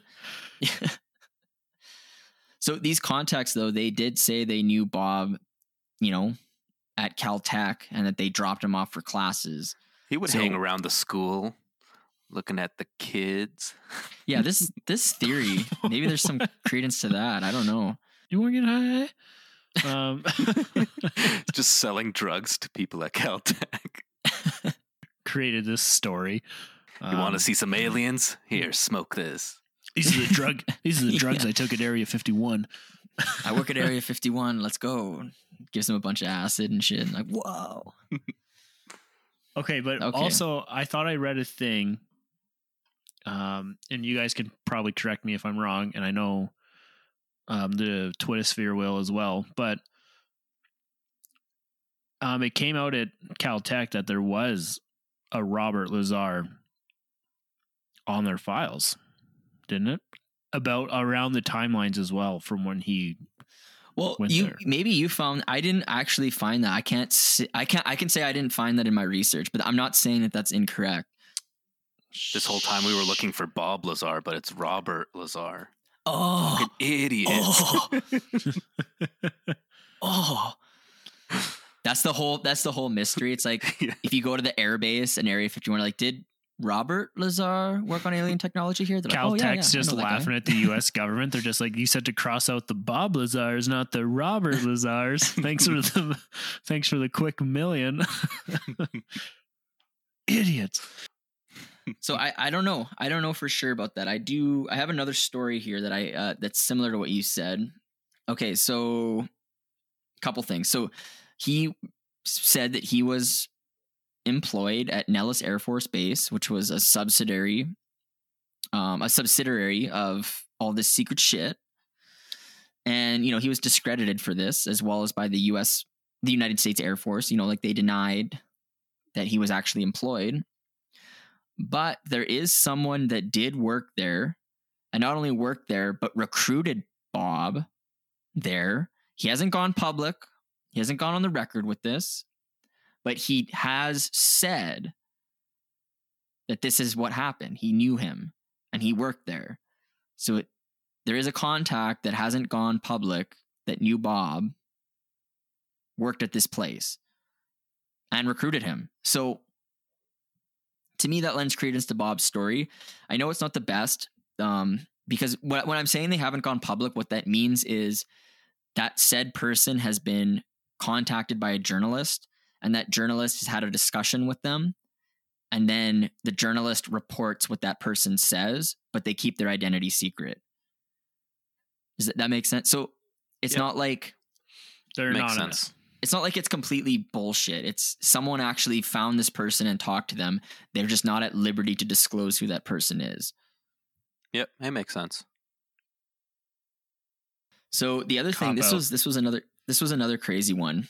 So Bob he claimed that there was a very unique security access system to gain access to the base. And basically what it was, it was a think of like an you know when you get an x-ray and you can like see someone's bones. It was a system like that. It used x-rays to estimate the bone length in the digits of someone's hands. And apparently that varies from person to person significantly. It's like a fingerprint. So you can put your hand in the sensor and through an x ray, it'll estimate bone length and you can use that to identify someone. And Bob said, this is again late 1980s. He's like, this is what was used. This scanner was used to gain access to the base. Right. And people were like, no, that technology doesn't exist. No, no, no. There wasn't any public knowledge of this type of scanner. And funny enough, they found the scanner. This is a real thing. This scanner exists. It's a real thing. It's a fucking real piece of technology that existed in the late 1980s. This has come out. This is like this is Yeah. no, this yeah, is knowledge that's now. confirmed. Yeah. So again, that lends credence to um, Bob's story because you know he's like, "Oh, there was this crazy scanner," and everyone's like, "No," and there was. So how would he know of that technology if he wasn't gaining access to a secret f- a facility that had that type of technology? You know, it's not like you know what I'm saying. Like that type of technology would Yeah. be used for like high profile areas. It wouldn't just be like Well, that's what to this get into like is. his school or something. Yeah. You know? That's true, but like even janitors still have to scan in to go to work. They have to clock in. So yeah, with a Yeah. barcode and a ID bag tag. Not like your Yeah, here's I- your arm. But at area at area 51, like even the janitors have to scan in like everyone else does. So oh, Maybe I they see. don't have. Well, here, our whole presupposition is that there is janitors that are. well, I'm not saying just a janitor. Maybe Barry Like- was the janitor.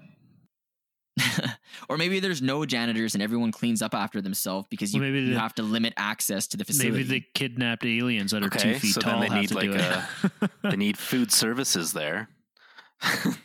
and maybe yeah, that's what I'm saying. Bring a fucking lunch. There's no food here because we you can't, have. yeah, you can't food brown here. bag it. Come on, Okay, too- that's what I'm saying. Like too good we don't brown actually bag know. it, Izzo. I gotta buy because that would be such a huge security risk, right? I like need, let's just I need a cafeteria. let's just let's just linger on that for a second. That would be a huge security risk if, like, say you have this top secret area. You would want to. You would only want the people there that are like knowledgeable about the project. You wouldn't want anyone else. So, like, I don't. That would probably just be a part of the gig. It's like, yeah, you know, on Friday evening, you sweep and you mop.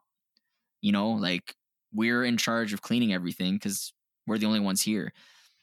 Because that would You're be a telling- huge security risk. Huge security risk. Friday 'Cause you we'll could have just pay pizza. the janitor off. Friday we have pizza nights, but but you have to With bring your these- own pizza. Yeah, you have to bring the pizza. or they just have like the fucking pizza boy just deliver it to some random spot in the desert, and they just fucking go and grab it. Or they, Men they're in- getting men in delivery black from. come. Yeah, Yeah. Here's a hundred bucks. Never speak of this again. Getting fucking pizza delivered from like Zeta Reticuli star system, some kind of mm-hmm. UFO. That'd be so crazy. Here's your Hot and pizza, fresh in under two seconds. but you can't eat it because it's made of element 115. You can't get near it. It's anti gravity. and what do ah. kids love to eat? Pizza. So that's why they call them kids. Boom, full circle. Okay. Um. no more jokes. no, I have. I have. aside. Uh, okay, I have another piece of evidence that lends credence to Bob's story. So, um, he allegedly worked as a physicist at Los Alamos Labs. Remember with the particle accelerator that we talked about in the basics? Totally. Um, basically, like they deny that he worked there, but you can find in multiple New Mexico newspaper articles from the summer of 1982 because of his jet powered car focus that he did they did say that he worked there in these articles. So that's that's just one piece of evidence. Um they the the KLAS they found a Robert Lazar in 1982 at Los Alamos National Laboratory phone direct directory but the laboratory like we said denied that he actually worked there but he is in their phone record and he is in these newspaper articles Typo. so again, it lends credence that he might be telling the truth. Now you might be saying, well, like he could have just said that in the newspaper article and they'd be lying. And you know, Robert Lazar, maybe that's a common name, sure. But what's crazy about it, he actually took um like an interview crew when he was being interviewed about this stuff to Los Alamos and he knew his way around the facility. Like he could go to this room, be like, "Oh, this is where this is," and he would take them there. Like he he guided them through the facility, so it's not he had a memory of the entire facility. Or he So knows how to read that lends cre- signs. He's just really good at lying. Or it's just, Just like reading bulk- signs like, uh, yeah, this is the Hadron Collider room. Uh, Is this like the Baltic Sea thing where they had uh hi- what were like uh hypnotists or whatever, and they're like paint, oh, it was drawing, remote viewers. remote viewers. Thank you. They're like Shout out to episode every- seven, Baltic Sea Anomaly. Check that out. That was episode seven. Baltic Oh. Sea Anomaly. I thought that was like. I thought that was episode one. No, Stone Tape Theory, fucker. Stone tape theory. God damn. couple drinks. Couple drinks. Um.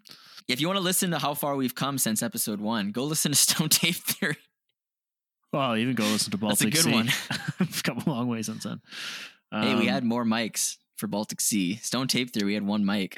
That's right. I think Izzo joined us for Baltic Sea, didn't he? yeah. Yep. Or no, for uh Stone Tape Theory. Stone Episode yeah, not Baltic. Sea. Yeah, one and two. Um, good episodes. those are great episodes. Terrible recording quality, but great episodes. Oh, great terrible content. recording quality. The worst recording quality. Great content though. Great content. Great content. Anyways, I digress. So- um, What I'm saying is he he has a ton of evidence that he worked at fucking Los Alamos Labs, even though they deny that he did. I don't think to me I feel like I don't I feel like there's no question that he was involved in something in these areas. Yeah. It's just So- what? I don't know. So I have a I just another I just have one more point for the credence, lending credence to his story.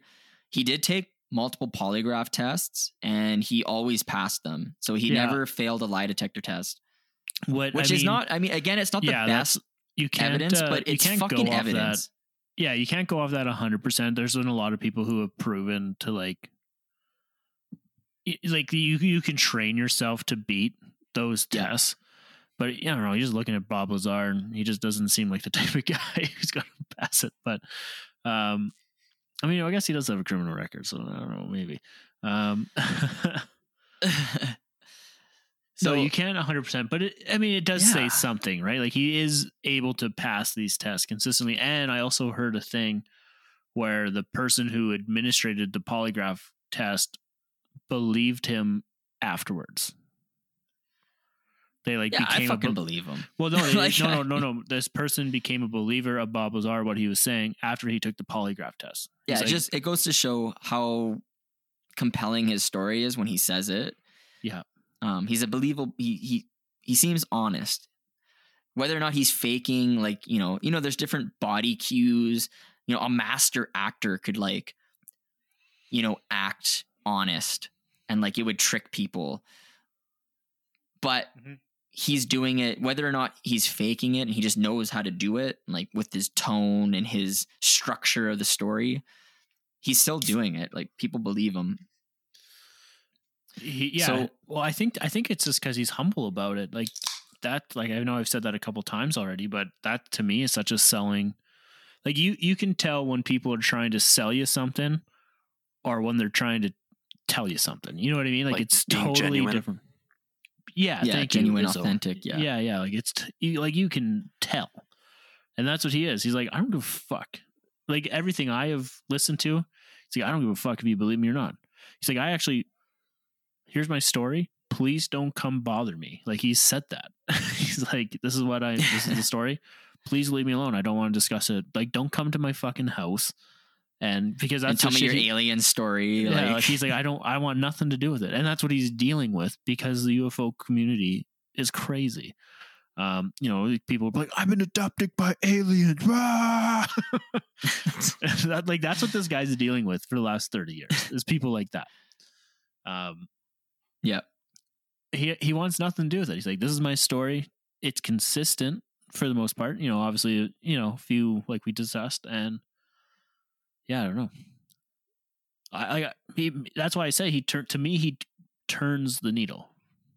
yeah i do i just have a i have a couple points i want to mention before we finish this off i want to say in 2017 bob lazar's workplace was actually raided by the fbi and local police.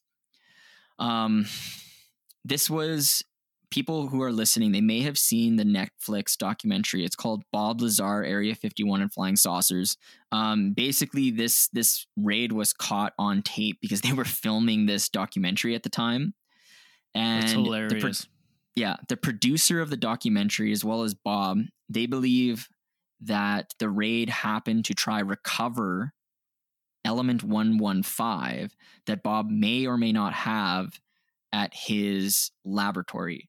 Because remember, we said in the basics, he works. Um, that's what he does. He's like a he's a he distributes materials and chemicals. So it's United Nuclear Scientific Equipment and Supplies. So he's got weird shit that he sells. And allegedly, according to Bob and the producer, they caught wind that maybe Bob had some of this, and they believe that that's what the raid was for. So that's interesting because, right, like if you're getting raided, you know, you're in the middle of recording a documentary, you know, you may or may not have said something that you weren't supposed to say and it was captured and then you get raided. It, it's interesting. Now, I want to say, like, there's a caveat to this. There's a huge caveat to this because I, I was interested. I was like, well, why did they actually like why did they raid him? Is there any evidence why they may have? Apparently, the reason he was raided was that there's an ongoing murder investigation. Um, it includes the state, local, and federal authorities. And basically, there was a substance that was poisonous that they believe may have been used in this murder. And they think it the person who obtained this poisonous substance may have obtained it from Bob Lazar's website. That's the official story for the raid. But what what does Bob Lazar's perhaps- website do? Like, does he like sell shit? oh yeah, they sell like chemicals. Like you can buy um I think you could buy your you used to be able to buy uranium off his website and like like I'm talking like like so you can buy some Oh, he crazy sh- chemicals He sells. chemicals Right, and yeah, like he's- he's- he's like- and like He has been involved in some like black market shit, hasn't he? Yeah, he's he's got some charges. he's, He's got a couple bodies. he's but that was the reason for the raid. Like that was what the the report said. They thought maybe he was in that murder that someone bought a substance from him. So they're like that's why we raided him. But the question is were they actually just trying to find element 115 the, the fact that it was a, such a coincidence with the documentary is kind of crazy to me i don't know what i believe but i just wanted to put that out there because it is it's I, a uh, crazy story I haven't watched the documentary. It was definitely on my list. I didn't get to it, but yeah, I want to check it out. I heard good things too. Heard it's really good and informative. So it's good. It's a great doc. I'd highly recommend it. Now, maybe before, so I, that was a crazy raid that happened, but I want to say a couple things before we roll out. Um, because it's tr- we wouldn't be doing the story justice if we tried to bury this information under the rug. I want to say in the 19 in 1990, Bob Lazar was arrested for aiding and abetting a prostitution ring. oh, yeah, So uh, I guess he had a reduced sentence. It was felony pandering. I don't know what that means, but he pleaded guilty to that, and he or- was ordered to do 150 hours of community service. He had to stay away from brothels and undergo psychotherapy. And that was his charge. No, he didn't. that wasn't on there. No. and Chuck E. Cheese's. Um, so that's just like a weird thing that like I don't know how that happened, and he doesn't really talk about it. And yeah. but it's a thing. Um, in 2000, oh, sorry, go ahead. No, I was just gonna say it kind of goes against the character that we know for the UFOs. So that's what a lot of skeptics will bring up is you know his past and can we really trust this guy because of his past? And I think you were just about to bring up a another controversy or a criminal convi- conviction. Yeah, in 2006, uh, Lazar and his wife, um, they were charged with violating the Federal Hazardous Substance Act. They were restricting restricted. They were shipping restricted chemicals across state lines. So he did get a charge for that, and the the company that he owns, it's United Nuclear. I guess they pleaded guilty to three criminal counts of introducing um, into interstate commerce and aiding and abetting the introduction into interstate comment, commerce and banned hazardous substances. So yeah, he did plead guilty to some shit. And then I guess in 2007 they were fined $7500 for violating law prohibiting the sale of chemicals and components to make illegal fireworks. Light show. Can I so bring up- he Oh yeah, go ahead. No, you were about to finish something. Go for it. I was just gonna say, so like I just wanted to paint like I'm super into the story, but I think this is a part of the story that doesn't get said because that's like a common tactic in any like court investigation is to like discredit the witness. Yeah. So like this information, um, although I don't personally believe it discredits his story, you can see why someone would interpret it that way Yeah. because they do have some charges. There's also like a few other things that I found that kind of speak to his past and maybe the character that he is. Um, so initially, like in the 1980s, he had a lot of debt and he was only able to pay small amounts of that debt back. So it kind of speaks that, you know, he might have had a motive to develop this entire story because he didn't want to pay off debts or maybe he was filing for bankruptcy at that time. Another thing was um, he was double married to the same person. So he was married with his first wife, and then he has another marriage certificate with this other lady. But then his first wife died because of inhaling like vehicle exhaust. So they deemed it as a suicide. And then he officially marries that second wife that he had.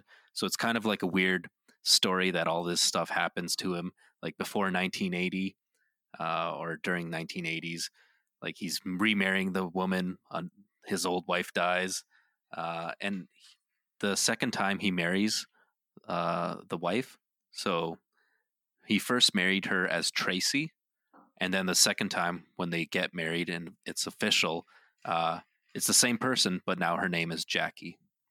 So it's kind of he's a- married to Joe Joy White. yeah. now. So like it, he has a lot of marriages. Maybe that's just bad luck, and you know people die. But well, if you're know, fucking it- running a prostitution ring, like we got, you got to know, marry a few people for green going on. cards. Yeah, I get it. I'll give him a pass on that. Fuck, you gotta. How else are you gonna run a prostitution ring? You gotta have a couple marriages. it wouldn't be fair to just bring up those criminal convictions. Like uh, I wanted to bring up something else from his past, just so you know people can bring their or come up with their own ideas and their own stories on if they like or believe Bob Lazar Yeah. or not. So Since when is uh, being a pimp being considered married? Um, Well, I mean, it goes against that like humble, honest. no, I get what you're saying. guy but I would think uh, I'm going to push back. I under, I'm going to push back a little bit, but I think that this kind of goes to me. A lot of goes to the government cover up in a little bit of ways, right? Like this is a guy who I think had to work between the lines to pay bills, and I I think this guy because like so like you said as though he had all this debt but like he didn't open his business until like 10 years after um 10 years after he came out with his story so i don't think he was in it for money i think he you know at the end of the day guys got to eat right so i mean you got to support your family and your brothel so um so you know you he, support your broth. you know, yeah. So he's like, you know what? Yeah, I'm going to sell. I'm going to sell a little uranium to Mexico. I'm just going to do what I got to do. you know what I mean? I got to get those pesos, man. Um, I, I think he was kind of forced to work within um within uh, the gray area. Well, not the gray area. You know. no, yeah, a- yeah, it makes sense. know like I mean? you can't you can't tell people you work at Area 51. You have to tell them yet you have odd jobs, and you got to explain that you know this money is from prostitutes, not really from building aircrafts. Well, I'm not justifying running a brothel before anyone jumps on down my throat, but I'm just saying this guy, I, you know, you know, I think he had to do some things because maybe he was. Suck a few dicks. Yeah, well, you know, you suck one dick and all of a sudden you're a cocksucker. I mean, it's, I mean, um,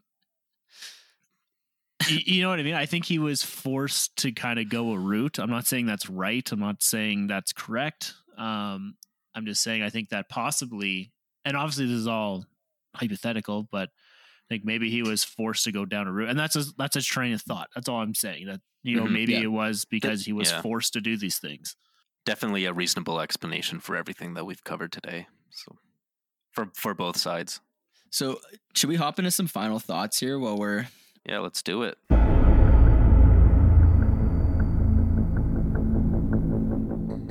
I think like I've been following this story for a while, and I mean, I'm not up to date 100%. Like, I haven't done a forensic analysis of everything. I kind of just know what the articles say, what the documentaries say, what his You're interviews say.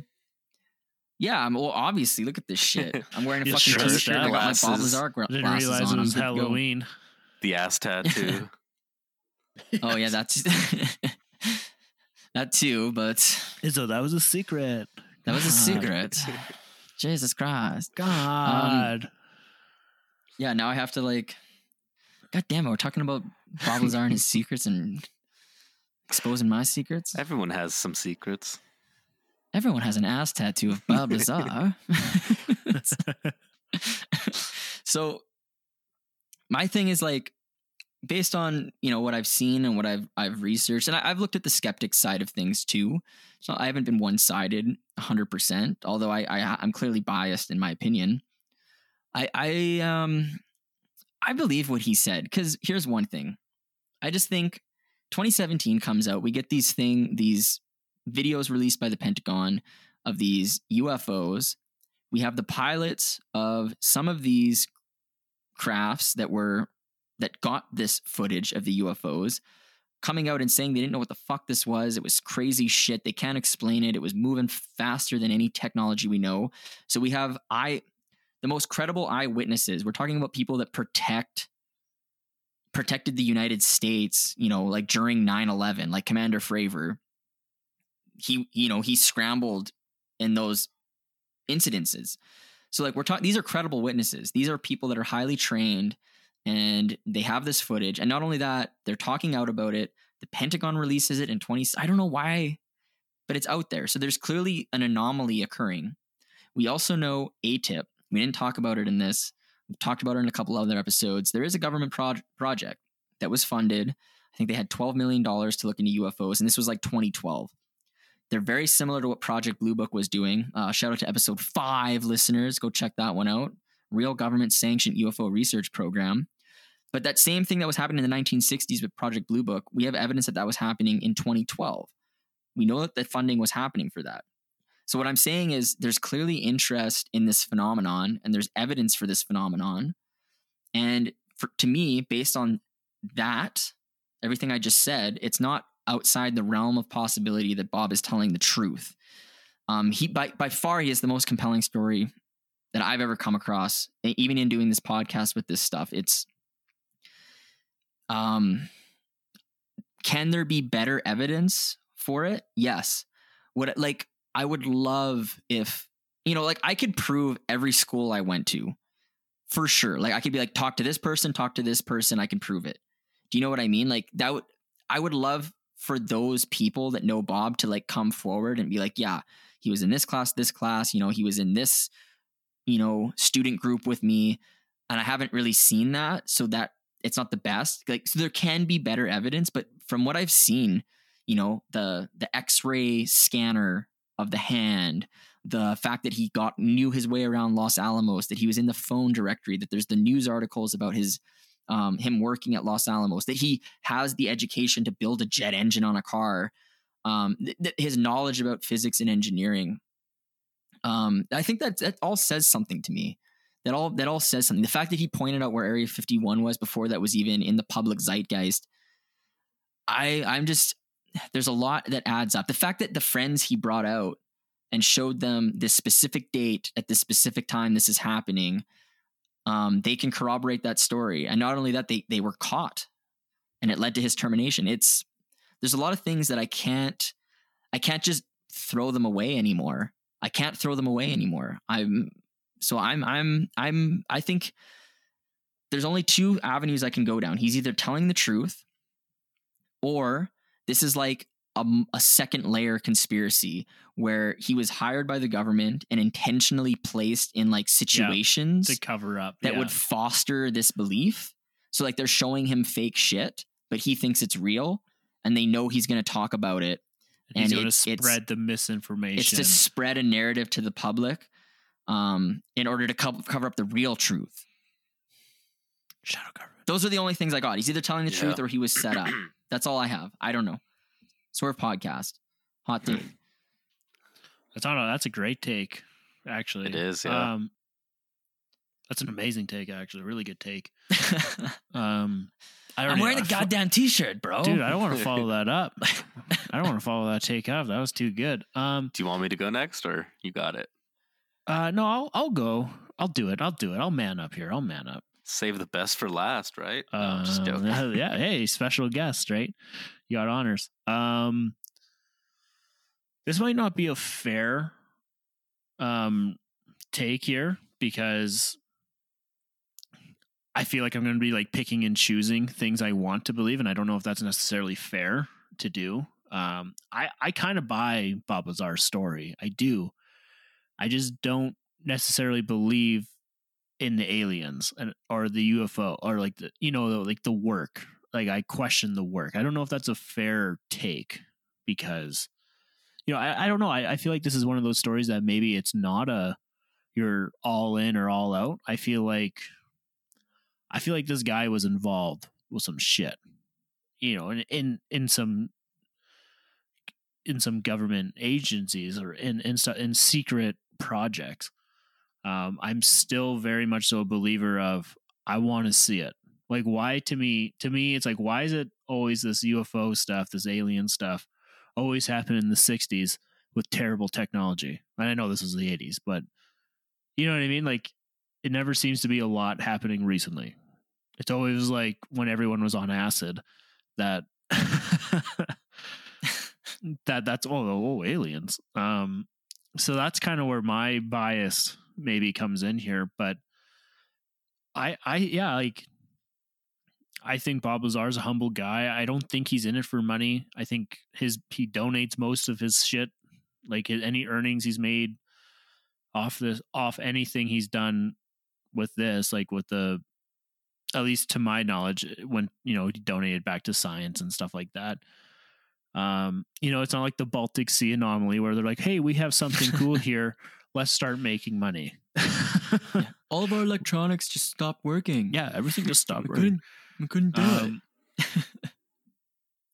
yeah, I don't know. Like I'm, I don't think that's a. I, that's kind of where I'm at. I don't know if that's a fair take, um, because I feel like I'm picking and choosing what I want to believe. Um, so maybe that's not fair, but that's kind of where I'm at. And I don't. I'm trying not to sit on the fence. So I guess. You're but I- wedged but I- right in that fence right now, dude. I am.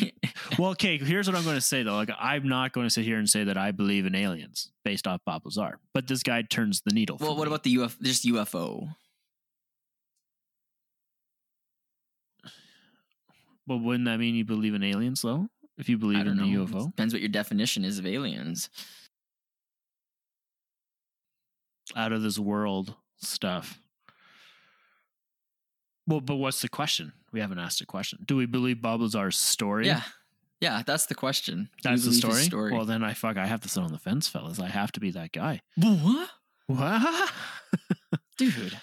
Well, I know I don't like being that guy. I'll take a shot for it, but I mean, I don't like being that guy. But what am I supposed to do here? I don't. Well, This what guy would you bet? Like, would, Well, you, if, would you bet a thousand dollars he's telling the truth or no? I would. Well, I would. but- okay, I would do. I would take that bet. telling the truth on what? His story. I would just take that bet. Like, say, like everything encompassed in everything. like, say we had Every- access to the code of the simulation, and like, oh, this is the code to the simulation. We can tell you the truth about everything. What's your bet? What's I'd be like, I bet a thousand dollars he's telling the truth. I'm What's like, say, okay, God comes down and is like, hey, I can tell you for sure Oh, we're rewinding. whether or not he's telling the truth. What's your bet? you know, God's coming you have- down and he's playing or the blockbuster simulation- and he's you know, be kind, please rewind type of thing, and he just rewinds yeah, I'm just saying, like, everything. say, say for sure you could figure out the truth. However, you figure it out, God tells you, or you have access to the code of the simulation that we all exist in. You know the truth for sure, but you just have to make a bet before you have access to it. Would you bet that he's telling the truth? I'm saying I would take that bet. I would bet the thousand dollars telling the truth on the extraterrestrial stuff. that he worked on um, UFO technology, extraterrestrial technology. Yeah, that's what I would bet. Well, no, because I. But I um, don't know at the same no, time. I'm saying no. I'm saying no. I'm going to say no. I guess then, which I don't think is fair because I believe in Bob. Like I, Bob Lazar to me is a guy who I would believe. He like he's a Do you good believe person. he believes what he believes? yes, in some crazy. Yeah, that's me too. I believe he it- believes what he believes. in some crazy inception way. Yeah, yeah. I yeah, totally maybe that's the best way to frame it. I, I'm, like, I believe what he believes himself. I also am going. To, I I know I'm sitting on the fence here, so I'm going to take a shot because that's not what we're about here. But I definitely agree that like I believe that he believes what he is saying.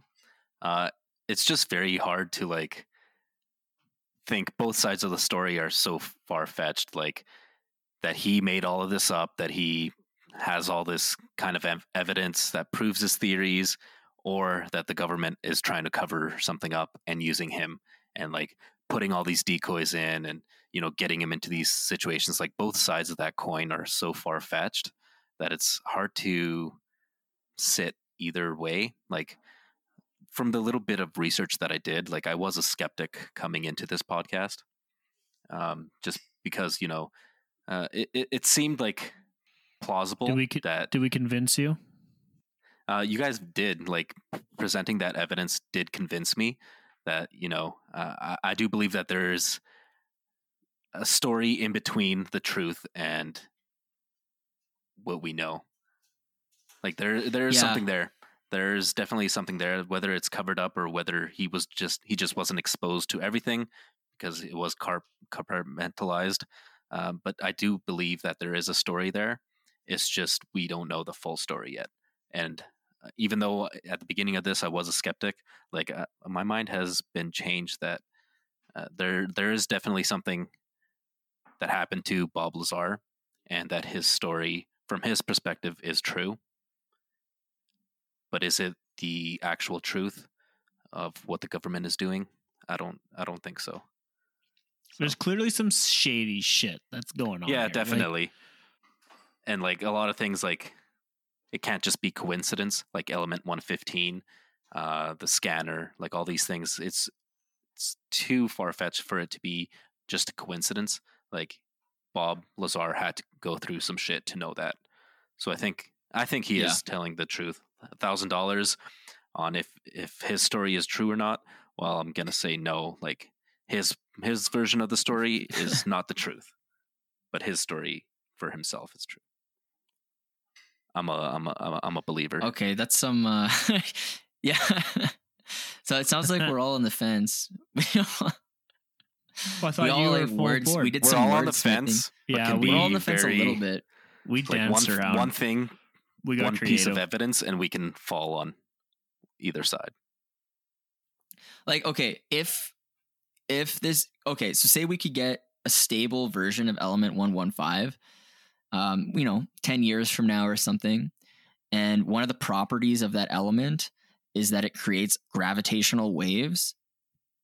and we can actually harness That's it. something to prove it yeah That's that's it. that's it yeah, that's Aliens hook, line, sinker right But there. that would be a game changer for society. Like we would have And that was kind of a shout out to one of our other podcast buddies there. Hook, line, sinker. They're saying, "Boosh." oh Unintentional So- shout out. Unintentional shout out. yeah i think that's all i had to say yeah, I think that sums this topic up. Let's uh let's roll out of it. This was a crazy topic, all over the map, but it was Good good. episode. Good content in there. listen to it So- twice if you have to so yeah. I will say, um, shout out to Sidestepping the Sun, a Canadian rock band that made the intro and outro music to our podcast. Also, as always, um, just shout out to El Yucateco Hot Sauce. It's just a good hot sauce. I like spicy food, and um, they're the unofficial sponsor of the podcast. And I think if you like spicy food, because I like spicy food, you'll like it. Habanero based. It's good shit. I'm gonna keep shouting them out. Fuck yeah. Also, don't huge, huge shout out to Izzo once again coming in, coming in, killing it for us on the pod here. Thank you to all of our Patreons. Um, oh I- fuck yeah! you know, it, it means so much. Magnum, you, you talk about the the, the tiers because I, don't- I don't know the tiers. We got a two dollar, a one dollar tier, and a three dollar tier. Uh, I want to, yeah. Shout out to uh, the patrons. Um, it's it's super, and just from any perspective, from a motivational perspective, from the feeling of love perspective, it's just great. Shout out to the patrons, super sick. I want to say we do have a patron. now that we're talking about it, no, since we're talking we about it. have we have a one dollar tier. That's our ride the wave tier. For that, you get numerous shout outs on the podcast at this point. you also get access to an entire library of bonus content. Um, you know, there's there's 10 plus episodes for you to listen to. So if you're bored and you're like, "Hey, I'm I'm gone through all your topics. I've listened to everything." There's plenty more topics you can listen to, and it, it's just for one dollar you get access to all of that.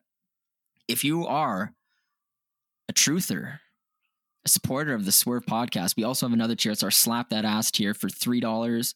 You get early access to all of our content as well as access to that library of bonus content and numerous shoutouts on the podcast. So, having said that, I also want to say, you know, you can follow us anywhere. We're on Twitter, Instagram, Facebook. We're on Reddit. We're on Set It. We're on Quora. We're on where the fuck else are we? We're everywhere. LinkedIn. You can find us anywhere. We're on. Did you say Instagram? I think we're- like we're on everything. I think we're on LinkedIn. I don't think we've updated that for a long time, but we're there. We're there. You can find us We're I in wanna your say also- bedroom. We're in your ears. We're Right in your now. hearts. right now. um, We're at Bob Lazar's brothel. Like we're fucking everywhere. I want to say that uh, you, I don't. I can't even think what I'm saying. I'm just all I'm picturing right now is George Knapp running around your shelves and knocking shit off the walls and then running out here. Fucker, man. Fucking George Knapp. God damn it, Always that fucking guy. Stirring up some shit. I want to say we do if you we do feature our drinks that we are concoctions each week um or each episode on our Instagram and Facebook. So if you're interested in our recipes, you can go there and find the recipes to some of the crazy concoctions that we have for our second component. Also, please like, subscribe. Any of that is a huge help to our podcast. Just word of mouth is also huge. That's super appreciated. You know, we're a grassroots movement. We're starting from the bottom. Now we're here, but we want to keep We're- getting there. Which isn't very wanna keep far. getting But there. we're here. We're here. We're so here. that'd We're be still- super appreciated. Yeah, no, it's huge. It's huge. It goes so it goes it's so easy to just a, a subscribe, a like. You know, it's so easy and that's all we need. Word of mouth. it's all we can ask for. You don't need to donate. We appreciate the we appreciate the Patreon donate donations, of course, but you know, yeah, like, subscribe, word of mouth. That's all we're here for. Fuck yeah. And great content. All right. Oh, also topic suggestions, please feel free. Um, we did have we have some topic suggestions that we're working on, but I want to say like feel free, give us topic recommendations. We will do Al- them. Also, I will uh, also drink ahead. sorry sorry drink, Drink suggestions, suggestions. as well i know there's a couple people who have sent us some i'm uh i'm in the middle of doing a big costco run soon to get a bunch of booze i haven't forgotten about you but yes please Nice. please drink suggestions we can't just say drink for we can't drink coors light and pink whitney every fucking episode so No. I will also say we've done to date every single Patreon requested topic. So if you want for sure your topic to get done, back to Patreon. We have that. That's a thing. Pay a We dollar. have one. Get some Yeah. free education. Well, I guess a dollar Yeah. education. We'll do the research for you. Whatever you want us to talk about, we'll talk about it probably. Um, I can say that for sure for now. While, our, while, while we still have a reasonable amount of, uh, you know, it's we can do that right now, but that won't always be the case. So get, get in while you can. until we blow up what up Yes, yes, yes, yes. Okay. On that note, um, slap that ass. izzo you're our special guest can you take us out please and ride the wave.